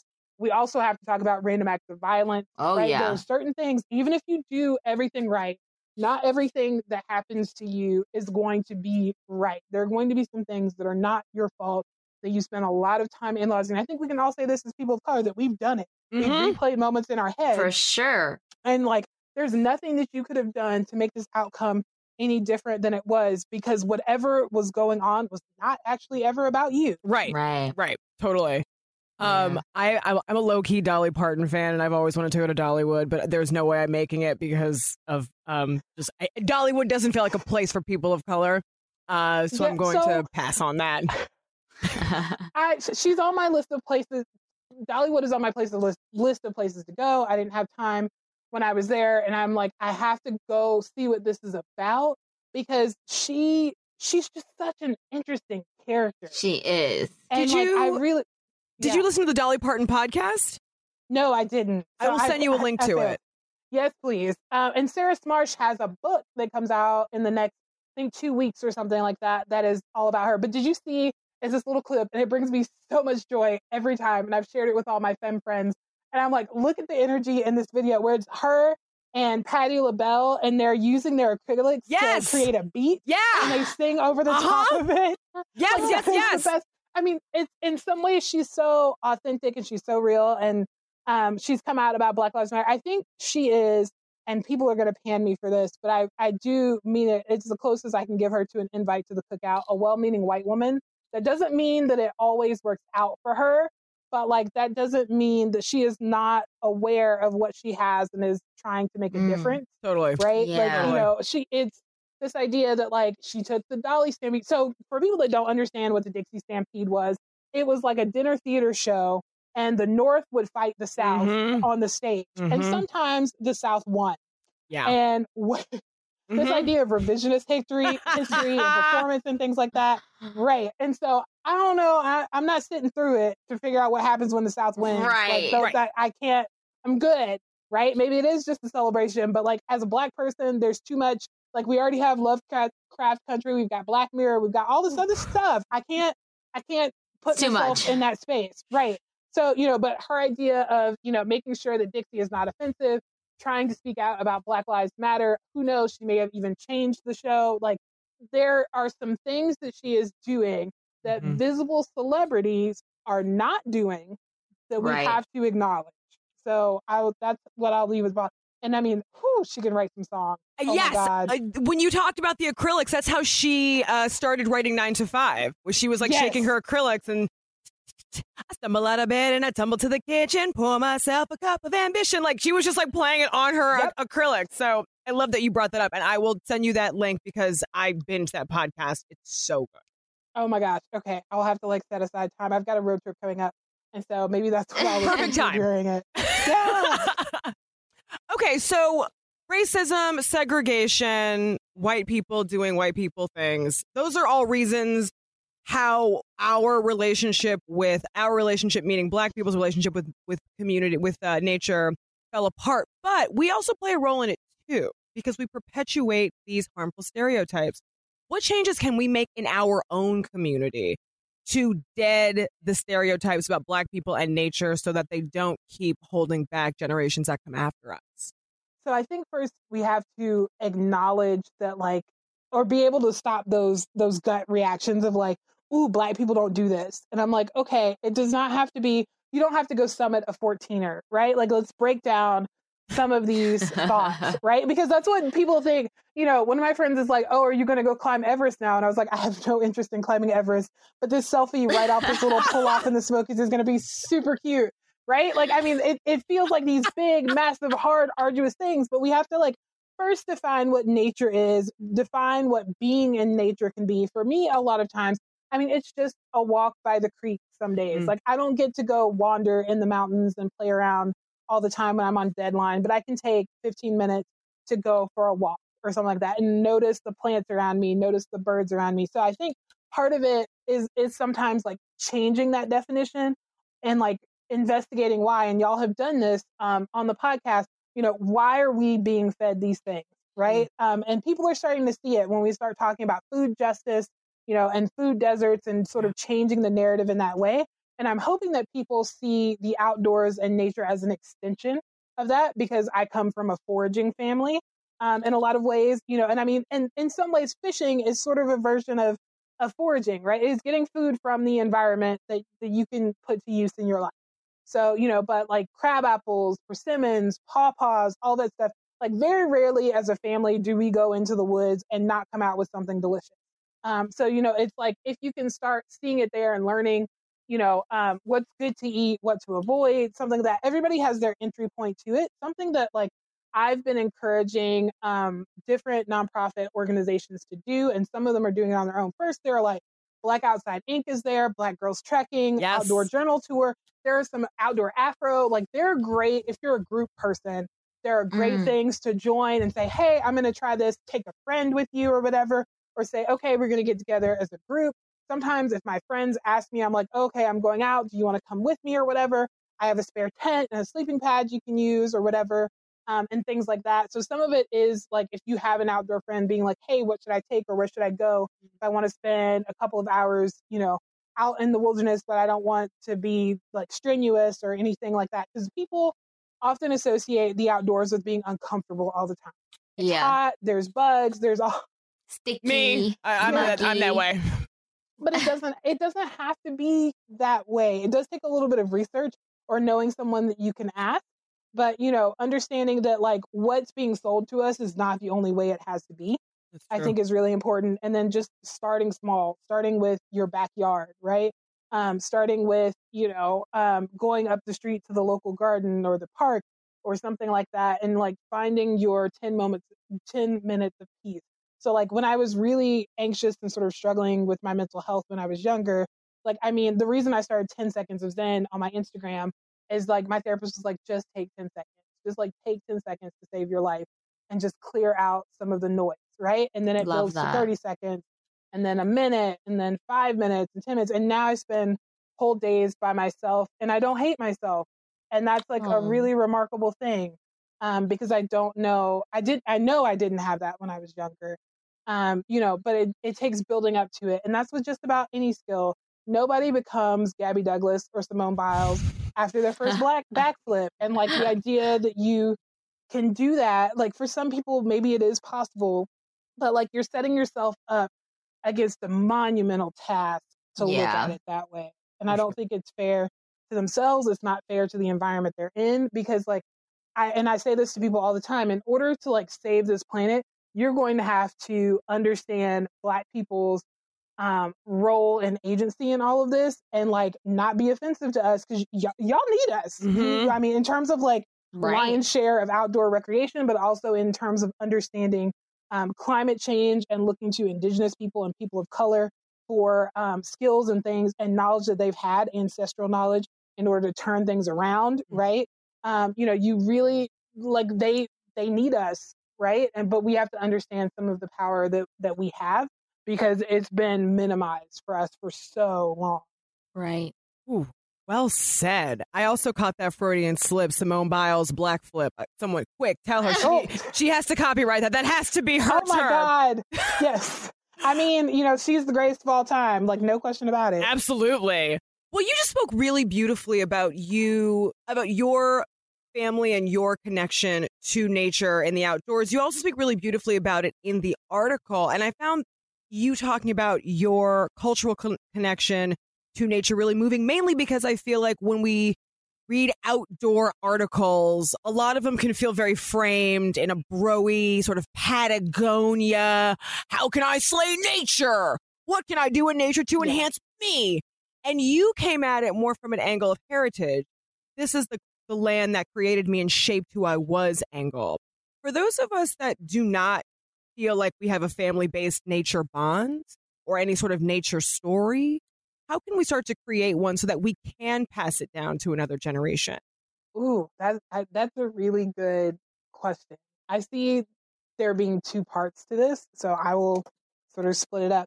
The first one, I mean, what Manifest Destiny and white supremacy has done to the outdoors has done us a great justice, right? Like there's this idea of conquering a peak, right? Like all of these really dominant, violent um, applications of language to a place and, um, you know, even the way things are named, right? Um, so there's this trail. I'm going to, because I'm Southern and I've also only seen it written and not um, pronounced. It's like the Numu, uh, it's called the People's Trail, basically. But like because John Muir walked it one time, they call it the John Muir Trail. and so they're they're trying to Ah. reclaim the indigenous name for it, right? Um, and in climbing, you have the name these uh, really offensive routes. So like if you climb it a certain way the first time, you get to name it, right? And Okay. so there are things called like slave fingers and different like yeah like all sorts of really offensive Jeez. yeah, like things. Yeah. And so there are a couple of articles that have come out, and there are people that are trying to rename. There's a movement to rename some of these. Um, you know, obviously, for a long time, indigenous people that um, found this land either to be sacred to live on or to um, have sacred um, rights on have been erased from it. So you, you know, now you have apps like Whose Land that um, sort of tells you like this used to be, um, or this is Catawba land. This is Cherokee land, right? Because those Ah. people Dang. still exist. We like to pretend Interesting, that indigenous people don't or that we've wiped them all away from disease and all of those things because it allows us not to think about um, the history of space um, and America's role in trying to decimate a people and a culture, Mhm. um, which which happens time and time and time again. Daily, Uh, in fact. yeah, you know, I mean, you think Yeah. about Japanese internment, you think about, um, you know, Yeah. indigenous people being put on reservations, you think about the electoral violence happening against black people, right? Like it just keeps happening. We just think, especially if it's not happening to us at the moment, Yeah. we're good. Yeah. We're good. Right. You know, Well, like you said earlier, none of this is actually new, right? And it's just it's just kind of restarted, re-over, redone, just like it just Renamed. just loops Right. over again. Yeah. Different generation, different people, different era, but same thing. Yeah.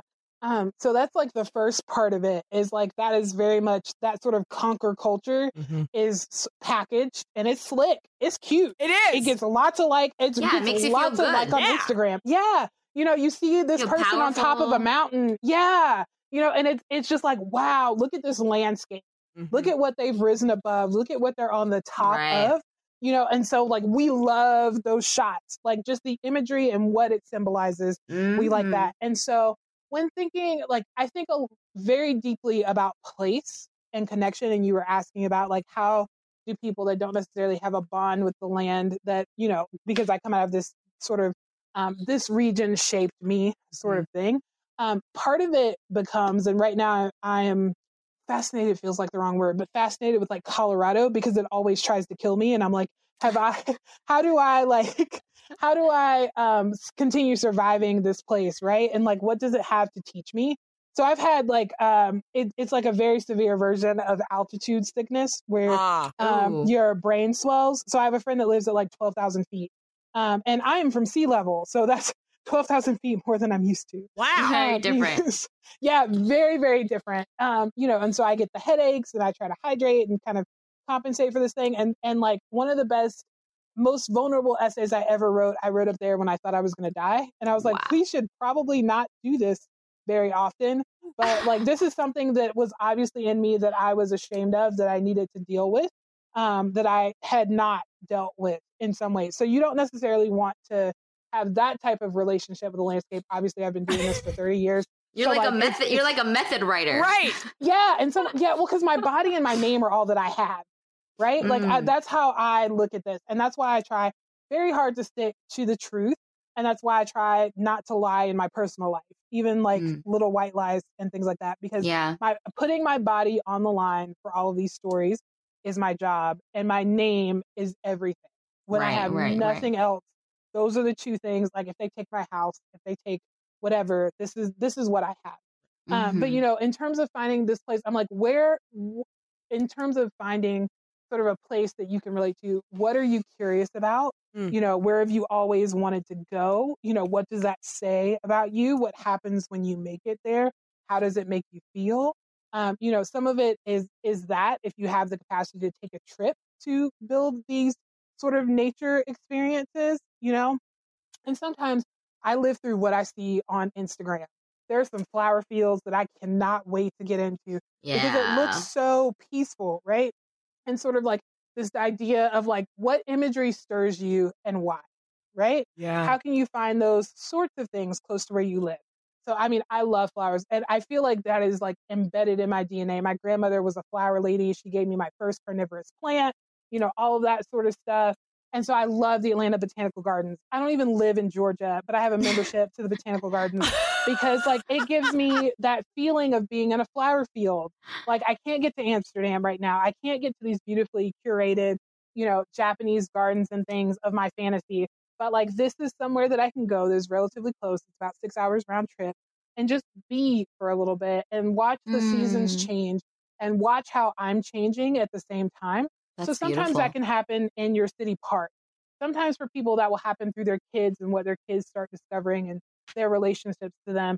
So there are many, many ways to do it. Um, and some people keep a journal of it. I'm not good at that because like I just don't. I'm a writer. A friend of yeah, that's what I was like. I, write I write all the time. So like I take a lot of photos. Right. I take like Ah. 400, like especially if I'm on assignment or if I'm like out t- doing a walk with flowers or something. I'll take three or 400 photos, like easily Wow. Because it's a very different um, mechanism of storytelling for me and understanding and documenting Yeah. for me because I'm a writer. So, Right. you know, but like my friends that are poets keep observation journals because it's a very linear, different type of writing for them. So everybody's going to have their way of engaging with this thing. And, you know, for some of my friends, they're much more into their physicality. They'll take a yoga mat out and they'll sit and they'll be like, where is the tension in my body and how do I let go of it through listening to this bird song or listening to this wire? There's a lot of ways to do it. You just have to find the way that works for you. And, and that's mm-hmm. just like starts with knowing yourself and or trying something. So every answer is just like I gotta like pause and I gotta like Take it do in. a little prayer. so good. I'm just telling you what I know. Like I don't know. I just I try to live it. I try to live it, and then I try to articulate sort of what I've learned of all these years of hard living and like. I mean, I won't pretend that I haven't had some. They're hilarious now. They were hilarious then, actually, too.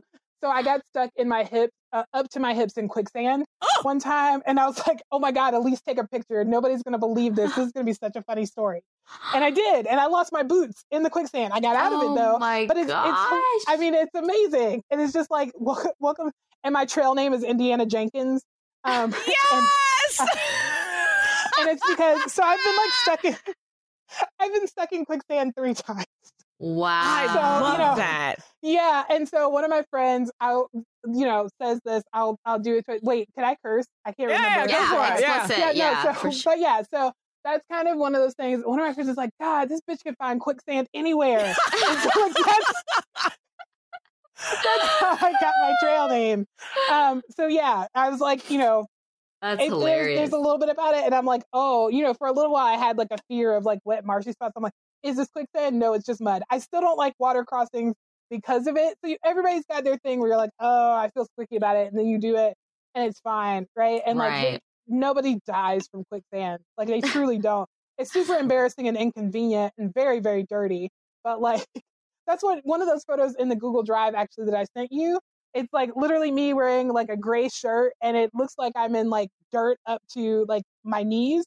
I'm in quicksand. Huh. Ah, all right. I'm gonna find that one. Interesting.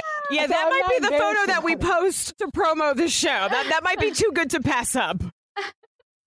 I, I'm not upset about it. I, I think it's funny because, like, I mean, those little moments happen. I had a friend and she was like out camping. Her name is Jenny Bruso and she runs Unlikely Hikers. And she and her partner had gone for a hike.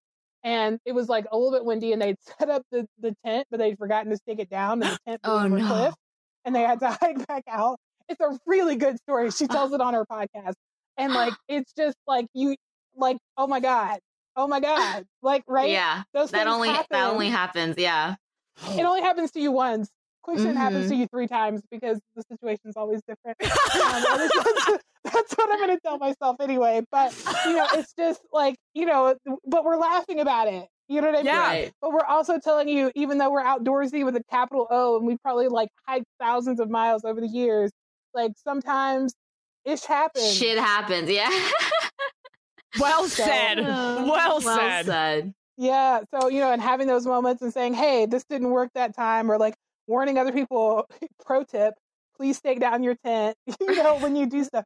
This idea of passing it down to other generations, it's like, I had this amazing trip and I want this for you when you grow up or whatever. And this is what this moment of self discovery was like for me. Storytelling is so important. Oh yeah. And I wish that we had more of that. Mm. Um, you know, and now we have Instagram and things like that, but who knows in 20 years, just like CDs are now outdated. Um, yeah. you know, VCRs. yeah, things like that. Um, you know, I wonder what will become like right now there's something that I need and it's only on DVD. And I was like, where am I going to find like there's no DVD There's yeah. player on my computer. like what- right. what? Am I gonna have to buy a new piece of equipment? Oh, hopefully not. this thing.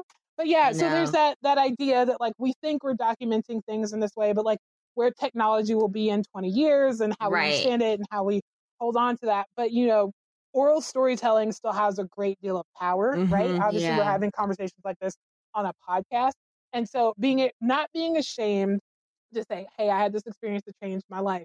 I also had this funny, kind of slightly humiliating experience that I learned a lot from, and think you'll find value in too.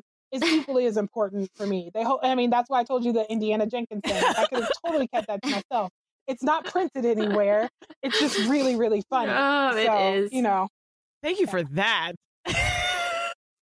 yeah, I, I lots of laughs with that one. Speaking of outdoors, uh, what do you think it'll change? What do you think it'll take to change the perception of how people of color relate to the outdoors? I think from like, especially from the time that like I wrote that article in 2018 to now, Yeah. social media is already changing it. Mm. Like, oh, it's changing in real time. When you saw Black Birders Week happen after the harassment of Christian Cooper, and then came Black Hikers Week and Black Botanist Week and um, you know Black Mammalogist Week. It is like you're able to click on a hashtag now and see lots of other Black faces. And like during um, it was uh, Latino Heritage Month, which was September 15th to October 15th, right? Like being able to click on those hashtags and see people of color recreating, you know, with their parents, with their grandparents out in different landscapes, like that whole thing. It start we're starting to see it and realize we can do it. And like the information sharing is starting to happen in a way that could not have happened, was not happening in 2018. It was starting to happen, right? But it was not happening in sort of this wave. Like you can literally tweet out something and be like, next week is Black Birders Week, and thousands of people show up, you know, and they get in a Zoom room and they have discussions about their, you know, um, relationship to the um, outdoors. So I think some of it is is that. Mhm. Um, a little bit of it will just be, you know, getting comfortable. It's a lot of it is access. Mhm. Um, and I read about that in this piece, you know, the idea that Georgia, Mississippi, a lot of these southern states do not have um, national parks. Part of it is because this was obviously white owned land and they were not going to tell these white male landowners to get out so that they could make a park. It's easier to remove indigenous people out west in places that are less populated at this time in order to do that. So Mm. some of it is, and then like I'm fortunate, Congaree National Park, which is um, based in the swamplands here, as well as Great Smoky Mountains National Park, are both free. Oh. Whereas like out west, I some see. yeah, so certain certain parks cost not Yeah. a small amount of money, right? Yeah, so yeah. twenty five dollars, fifty dollars, like Oh. things like that, right? Oh yeah, Right. they're they're not Even even Yeah. to camp, right? Yeah. So I mean, and like the idea, and I wrote about this in that piece. You know, uh, Great Smoky Mountains National Park was the closest, but if I wanted to go somewhere like the Grand Canyon, right? My family never made that trip because that trip would have cost thousands of dollars. Like that is just not something that was ever in our budget. As a family that had a farm, nobody is taking your farm over for two weeks so that you can go gallivant around the West. Like Right. it's, it's not no. like you know so you know and my parents weren't even like you and your little friends can do that i just didn't get to do it Right. Um you know so it it's that's starting to change now with people doing road trips and van life and some of that sort of um stuff. but like i think part of it is just being able to talk to each other and foster community. And like now there are a lot of um spaces like the refuge festival which is built for people of color to engage in the outdoors and try new things. Um, so there are things like that. Brown Girls Climbing had, um, I think it's called Crag Fest, where you can go and climb with other, um, you know, participants of color and learn some things and understand how to do it without this sort of sneering and maybe fear of judgment, right? That comes with like, hey, no, I haven't, I haven't spent a lot of time outdoors. How can I do this without feeling like you're also navigating sometimes a race and or regional um, barrier there? yeah, Um, yeah. So that often is is helpful for people. So I think it, it's like the establishment of those things, the support of some of those things um, by corporations is always helpful, but like not necessary always. Like I I have a real mixed feeling because like now a lot of these companies are like, "Yay, black people," and I was like, "Are now, you really though? Right. Yeah, you know, you know, are you what really?" And- about? yeah, you know, or they'll, you know, they posted that black box back in June, but couldn't say the word white supremacy. Like it's always a very backhanded. It's It often. is. I won't say it. I won't say always, but it is often a sort of backhanded kind of support, or like a hey, we threw some money at this thing, Or and now we're fine. convenient. Right, right. Yeah. You know, everybody's doing it. So you know, it's really figuring out what their intentions are, and that in, that burden ends up being on people of color, which I am not really into because we've got enough Mhm. emotional labor and stuff on our our um, plates. So this idea of like well-meaning white people, like that's cool, but it it also takes a whole lot of energy.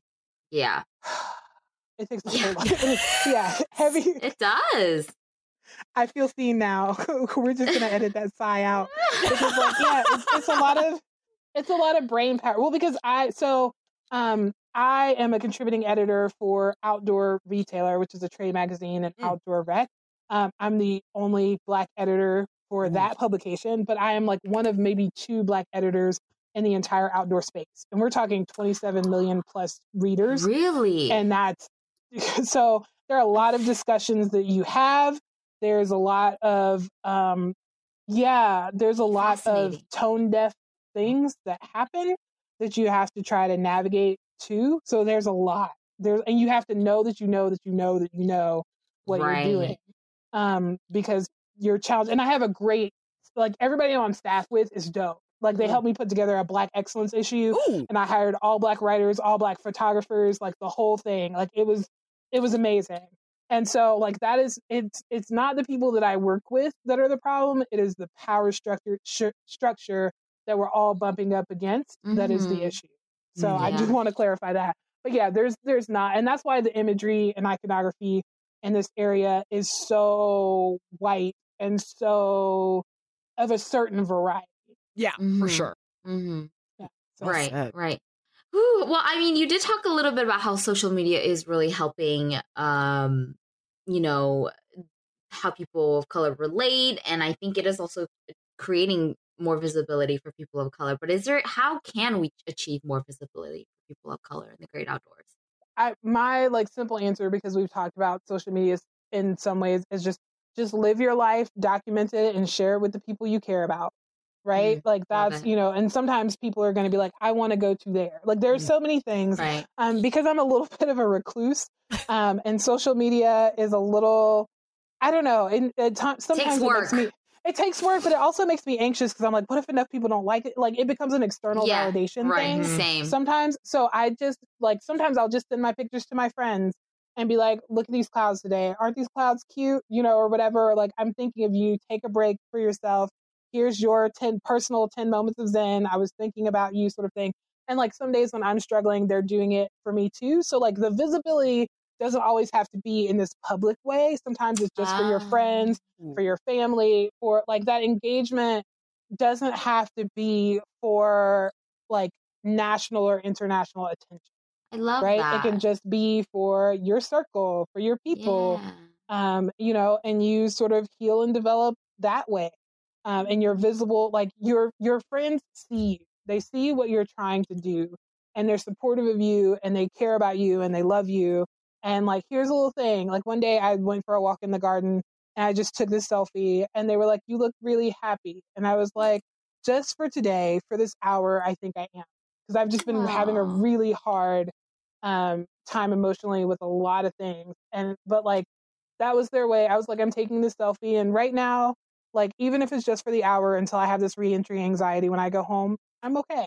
I love that. I also love that you you you're taking us back to a time where if you if you didn't post the photo on Instagram, did the memory ever happen? Like that time oh, seems like so long ago, but it really mm.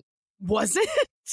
Yeah. Yeah. and just sharing these intimate moments with friends or loved ones is enough to feel seen. And I do think that sometimes we forget that because we live in such a highly connected, highly visible on the internet uh, life. So thank Yeah, you for, yeah. for that moment of nature mindfulness. Thank you. I'm still struggling with it too, as like this, like my profile sort of blows up, like in terms of the way my life is changing as a writer. Like it's, I'm grateful for it, but it's one of those that like there's this expectation to sort of always be around on the internet or posting or yeah. all Oh, those I things, don't and like I'm that. just very like intensely private. And because Yeah. I write so personally about some things, I want some things to be for me. Yeah, right? And just for yeah. me. And I don't know, especially with the monetization of social media, that that gets to be the case. Um, Mm. and so I'm still, I'm very much still grappling with that. But you know, that's also why I lean very hard into to my friends and sort of support. Come on, Latria. You've got some successful vibes coming off of you. We are very happy for you, but I understand that that grapple 100%. But honestly, congratulations because your work is kicking fucking ass all over the place.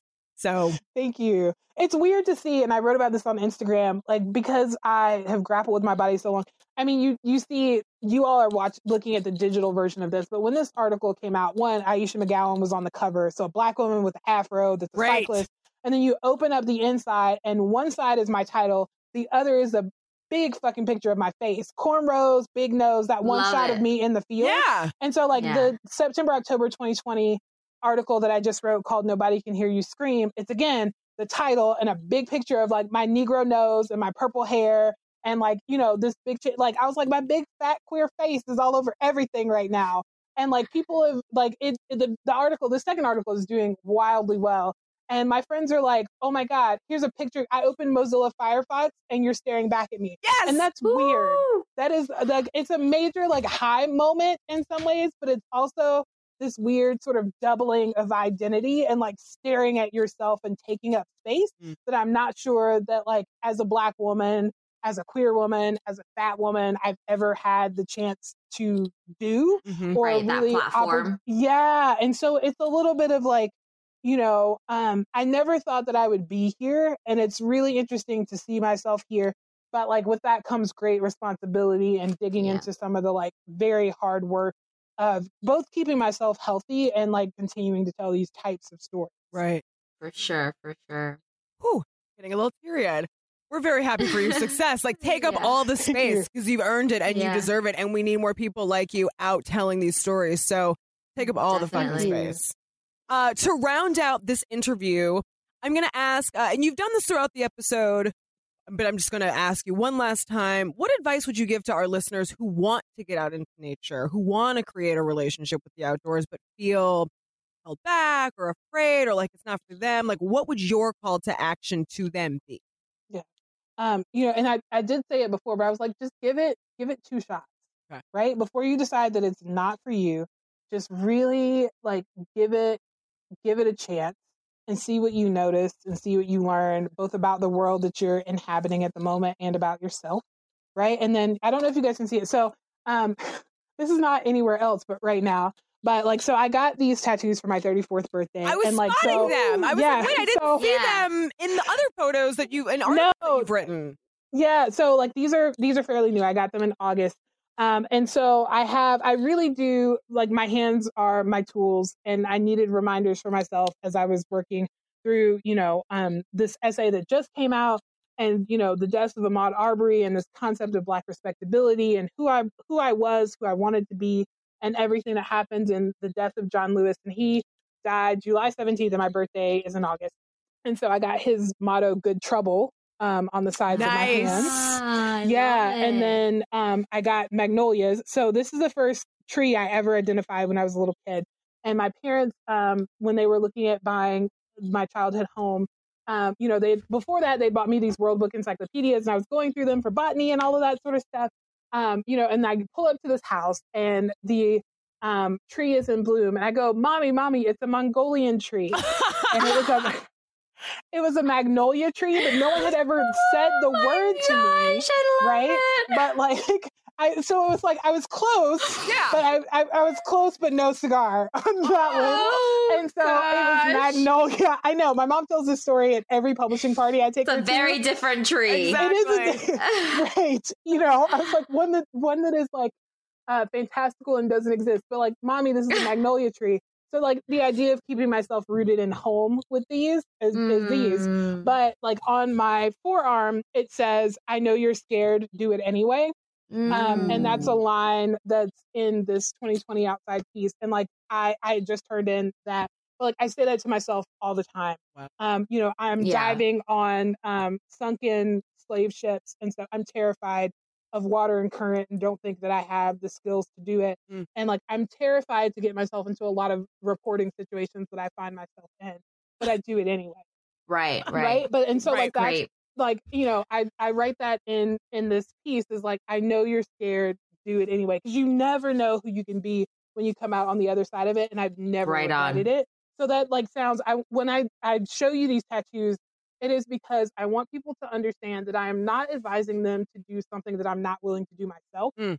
i am not sending lambs to the slaughter like i am scared to go to these places and i go anyway because i'm always better for it and I hope that you will do it too, even though you are at times scared, because you deserve all the joy and adventure and happiness and wonder and self discovery that everybody else gets that has that doesn't have this barrier. Yeah. And so Right. anything that I can do to help people get that, I really do try to do it. And that's why it's written on my body. I love you know? that. Um, so I was like, that, you're doing that it. permanent. Yeah. Yeah. you know, Yeah. so that's that's um that's a, a big one, you know, and just do try to be as prepared as you can, you know, take the 10 essentials, you know, which is like water, food, you know, one of the small space blankets, let people know where you're going, you know, don't just kind of wander, you know, off or something like that. So like different, you know, those those basic safety things, but you know, most people know to do those things because you can find them on Google. But the thing that is really holding us back is ourselves. Yeah. And so just give yourself permission to try because I think as people of color, we don't get that very often, right? We get one chance at this. There are no do do overs. Yeah, um, yeah. You know, and just know that this doesn't have to be a thing that you have to worry about in that way. Praise. You're doing the Lord's work. Beautiful. Inshallah. a Yes. 100%. Um, okay. So, are you ready for some rapid fire questions? Oh my God. Yes, I like I knew this was coming, but I don't know. Okay, we're just gonna do them. There's no wrong answer. There's no wrongs. Yeah. Okay. First question What's your favorite outdoor activity? Oh, in the right conditions, snowshoeing. Okay. What's your favorite camping meal? Uh good to go has this chicken pho that's really good. Ooh. um, with this little like powdered lime packet that you can put on it. Yeah. That stuff's pretty good. Wow. like you know, it's cold. It's like thirty nine Yeah, I was degrees gonna say at hot night. soup. So yeah, so that's what I was gonna say. Like I, I have to go.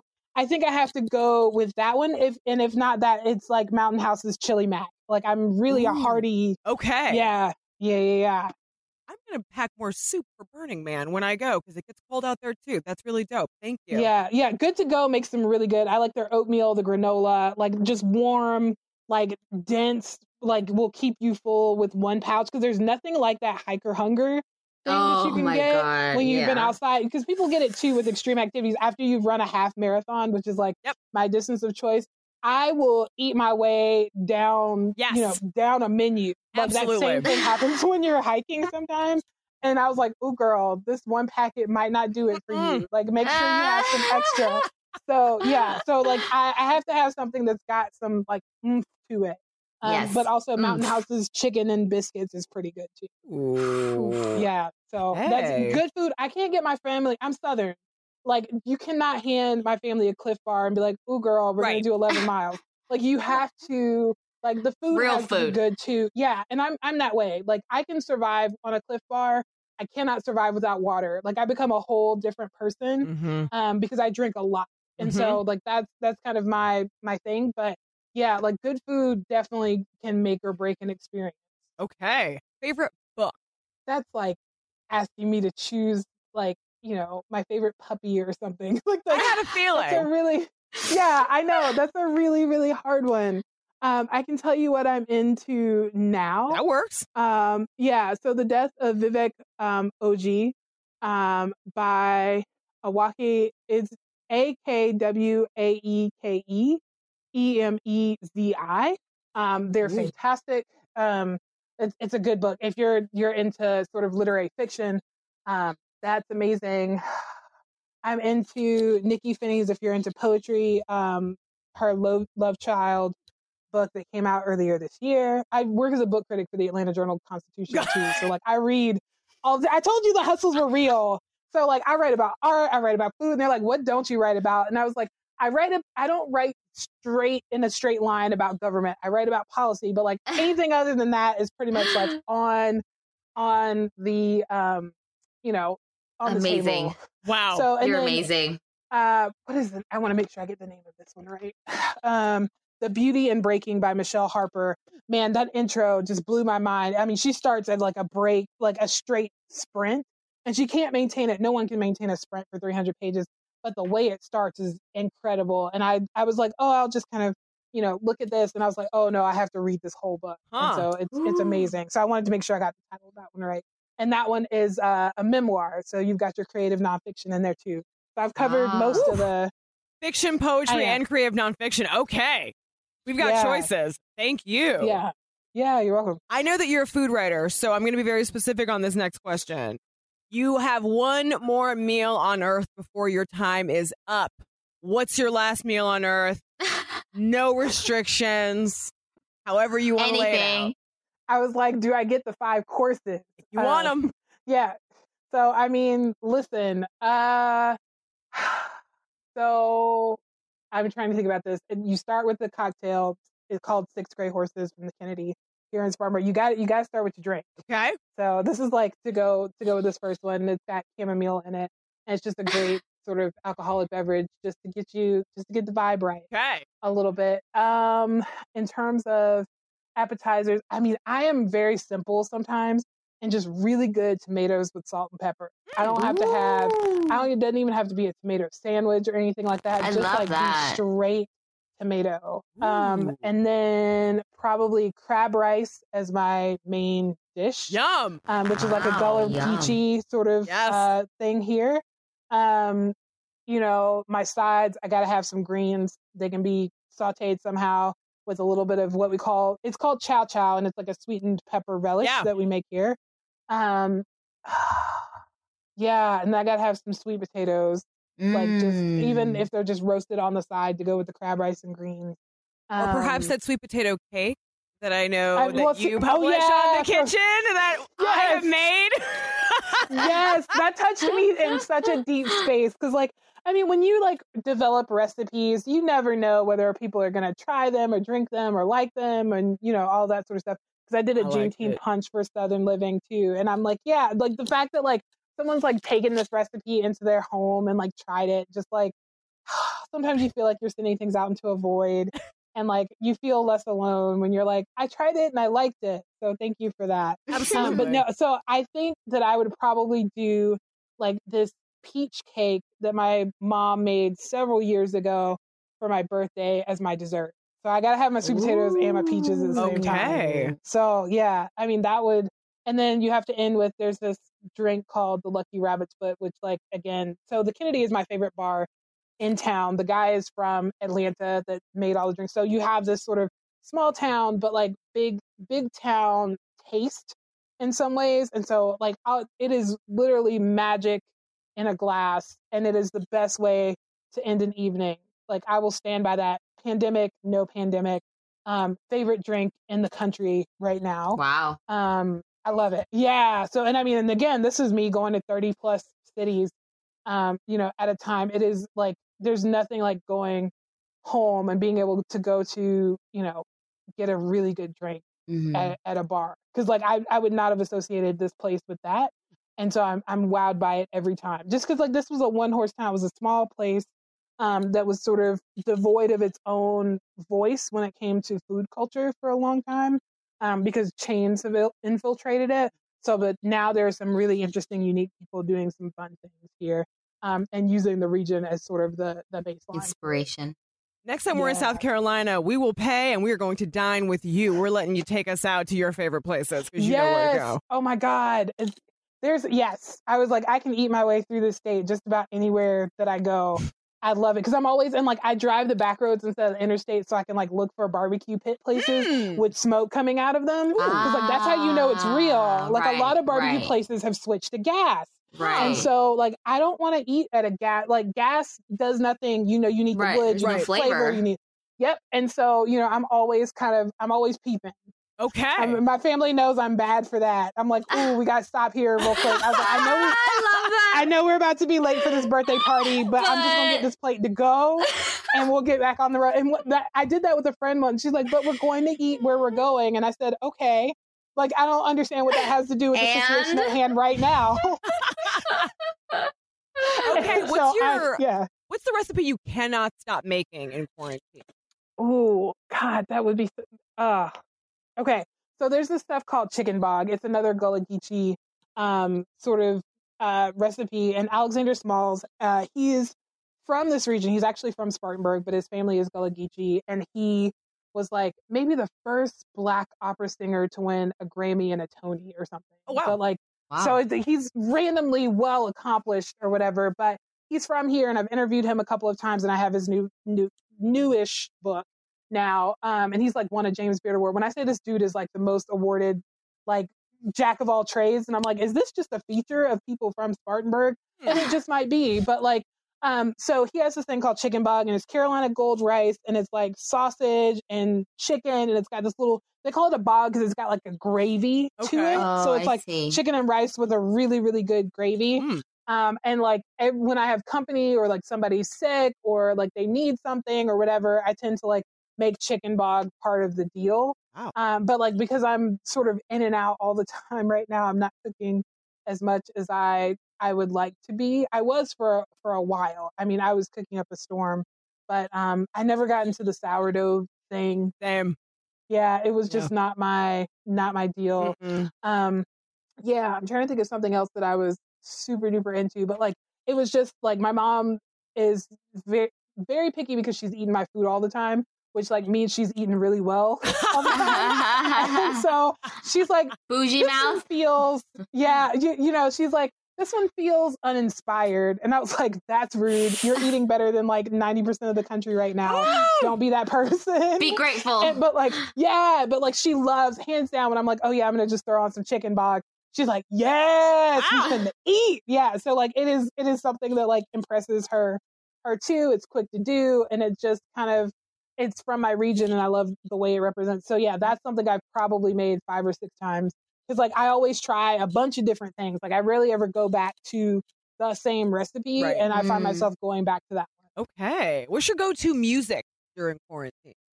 okay, I have because I'm I'm working on something and I've got to like do the throwback Southern vibes okay. a little bit. So you know I've got like Lil Wayne, T.I., that whole mix. Got it. But like I there's there's that, but like I am a much larger baby fan than people would think that I would be. Really? Ah. Right. So you know like coming out of this. th- whatever people think I am, and they're like, "What?" and so, but like, I've never heard an artist steamroll the beat to his will the way that he does off of a song like off the rip or something. Like he literally gives you eight syllables before the beat ever drops, before you know where this is going. He is just like, it doesn't matter what you think you're going to do around him. He's just going to plow over the top of whatever it is Right. to get his point across. And I love it. He's also just so Charlotte in some ways. He's like, I don't necessarily mean that as an amazing thing, but he's just he's so Charlotte. Um, you know, and it's it's great to see Southern rappers get some shine. You know, there's obviously a lot of Megan Thee Stallion and um, you know, WAP uh, Mhm. happening summer in of this WAP. household. Yeah, you know, so there's there's a lot of that. But yeah, I just like I'm all over the place because I also was like listening to like video games live. Like you know, that was where they would take the video game music and set Uh, it to a full orchestra. Like I'm all Mhm. over the place. So if I'm like really thinking deeply about something, I use music without words. If I have to like hype myself up to work on something, I'm listening to DaBaby or to my like southern rap playlist and hey. things like that. And like I think I'm going to start working on a book and like every title I want to be the name of a different um song, Song. right by a southern artist. So there's some Valerie Ah, June, there's some beautiful. Priscilla Renea, there's some M- Missy Elliott. Like I'm using DaBaby's light skin shit to talk about miscegenation. Like, Ah. you know, yeah. So like I'm I'm That's all over the place. Like, yeah, you know, and then I'm using Red idea. Dead Redemption to Rhiannon Giddens plays the the guitar on one of the songs, so I'm using like Moonlight from that. Ooh. And like whether or not any of this stuff will like stay, right, as a whole, we don't know what's gonna happen. But you know, I was like, I gotta try it. Yeah. I gotta try it, see what happens. So yeah, so I'm really into that right now, and like got my list going in the morning. I'm like, Ugh, and I'm wearing my like, you know, Black Joy and Black Dreams Matter sweatshirt, and I get my Love writing on, it. and like, yeah, that's how I start the day. Love that. Yara Shahidi would love that sweatshirt because I know that she's doing a Black Joy initiative right now. So Ooh, love that. Uh, what's your dream travel destination? there are a couple, um, but the one that like feels closest, like a dream that feels almost tangible, was tangible pre COVID nineteen, is Japan. Mm. Like I wanted to go climb Mount Fuji. Um, I had a couple of um, cycling trips that I wanted to do um, across several of the islands and things like that. And I just, it's so different from obviously the way that I've grown up. oh yeah. Um, and yeah, you know, and so spending some time um, in that space, like that, that was a dream for a long time. And like, it's so close to coming true. I was going to cover the Olympics this year for work. Oh, and then obviously COVID-19 has delayed that. So it's still it's still a dream destination, Right. and like hopefully in the next year or two I'll get it get there. I will second you on that. Awesome. How can we strengthen our relationship with nature during this trying time? Just go outside for five minutes and look up at the sky and see what you realize and what shifts and what changes and what the light does to you. Mm. Ooh. Well, who So are your three dream dinner party guests? Toni Morrison, Okay. Mm. um, my grandmother, her name was my maternal grandmother. Her name was Artie Bell Corley, because we didn't get to spend as much time together talking as I wanted to. Um, you know, I was very close to my paternal grandmother, but did not get to spend as much time with my maternal grandmother. Um, I don't know who my third would be. Would it not be DaBaby? Oh no, no, he is not because he's not gonna eat what I served. That man was that man was talking about like he it was a it was an Instagram live or something. He was like, let's go see what they got over here to eat. And he picks up a piece of pita bread and he puts it in his mouth and he immediately spits it back out and is like, ooh, that's nasty. And that's what I mean by like that's Ah. so Charlotte. I was like, pita bread has no Right. like what was offensive about this? Right, so right, I was right. like, you can't you you're not trying to eat, you're trying to play. right. Um oh my oh god. my god. but that's that's so true.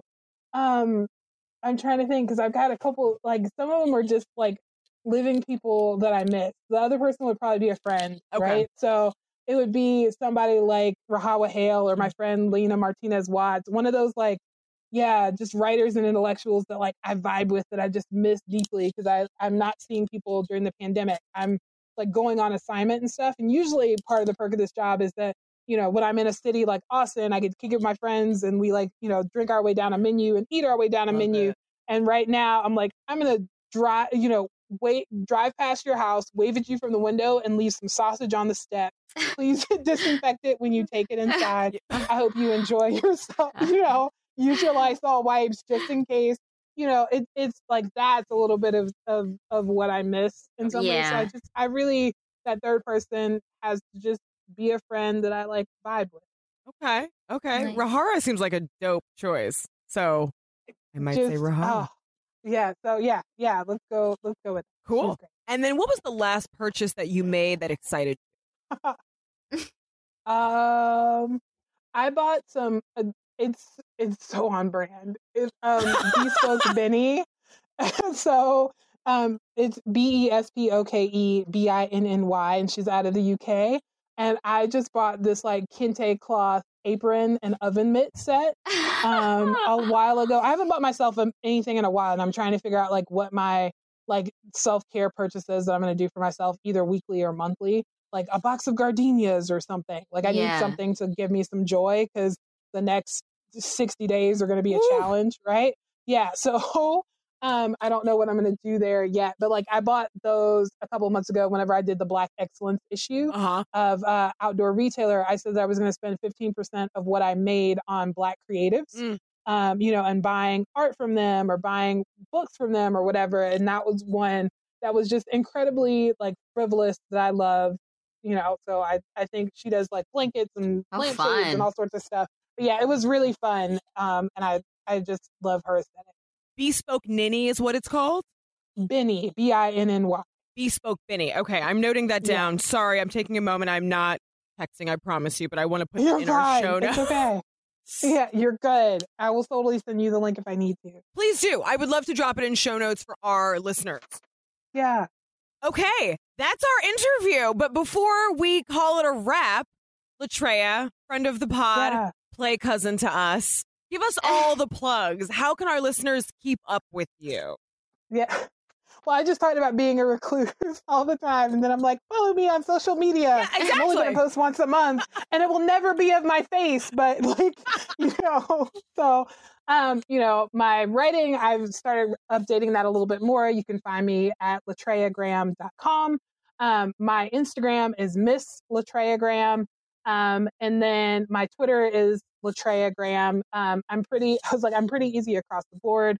Um, yeah, and then also I have um, a newsletter, and so you can sign up for my, the newsletter on latriagraham.com. Drop your email in there, and you know when I do things like this podcast, it goes out and lets people know, and I talk about you know what I'm listening to, what I'm reading, sort of what I'm into at the moment, stuff that I'm I'm thinking about.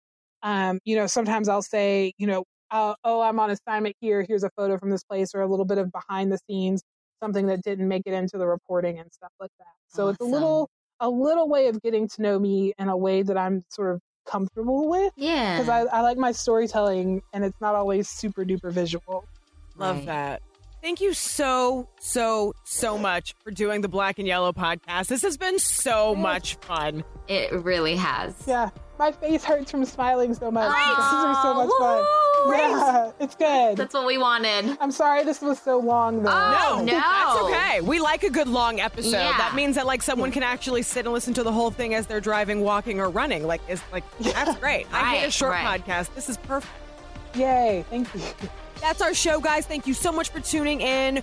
We are the Black and Yellow Podcast. If you want to find us on Instagram, we are on Instagram at Black and Yellow Podcast, or you can find us individually. I am Alana Webster, but on the gram, they call me at Renegade of Fun. I'm Jacklyn Chung Young on the gram. We're also on Apple Podcasts and Spotify.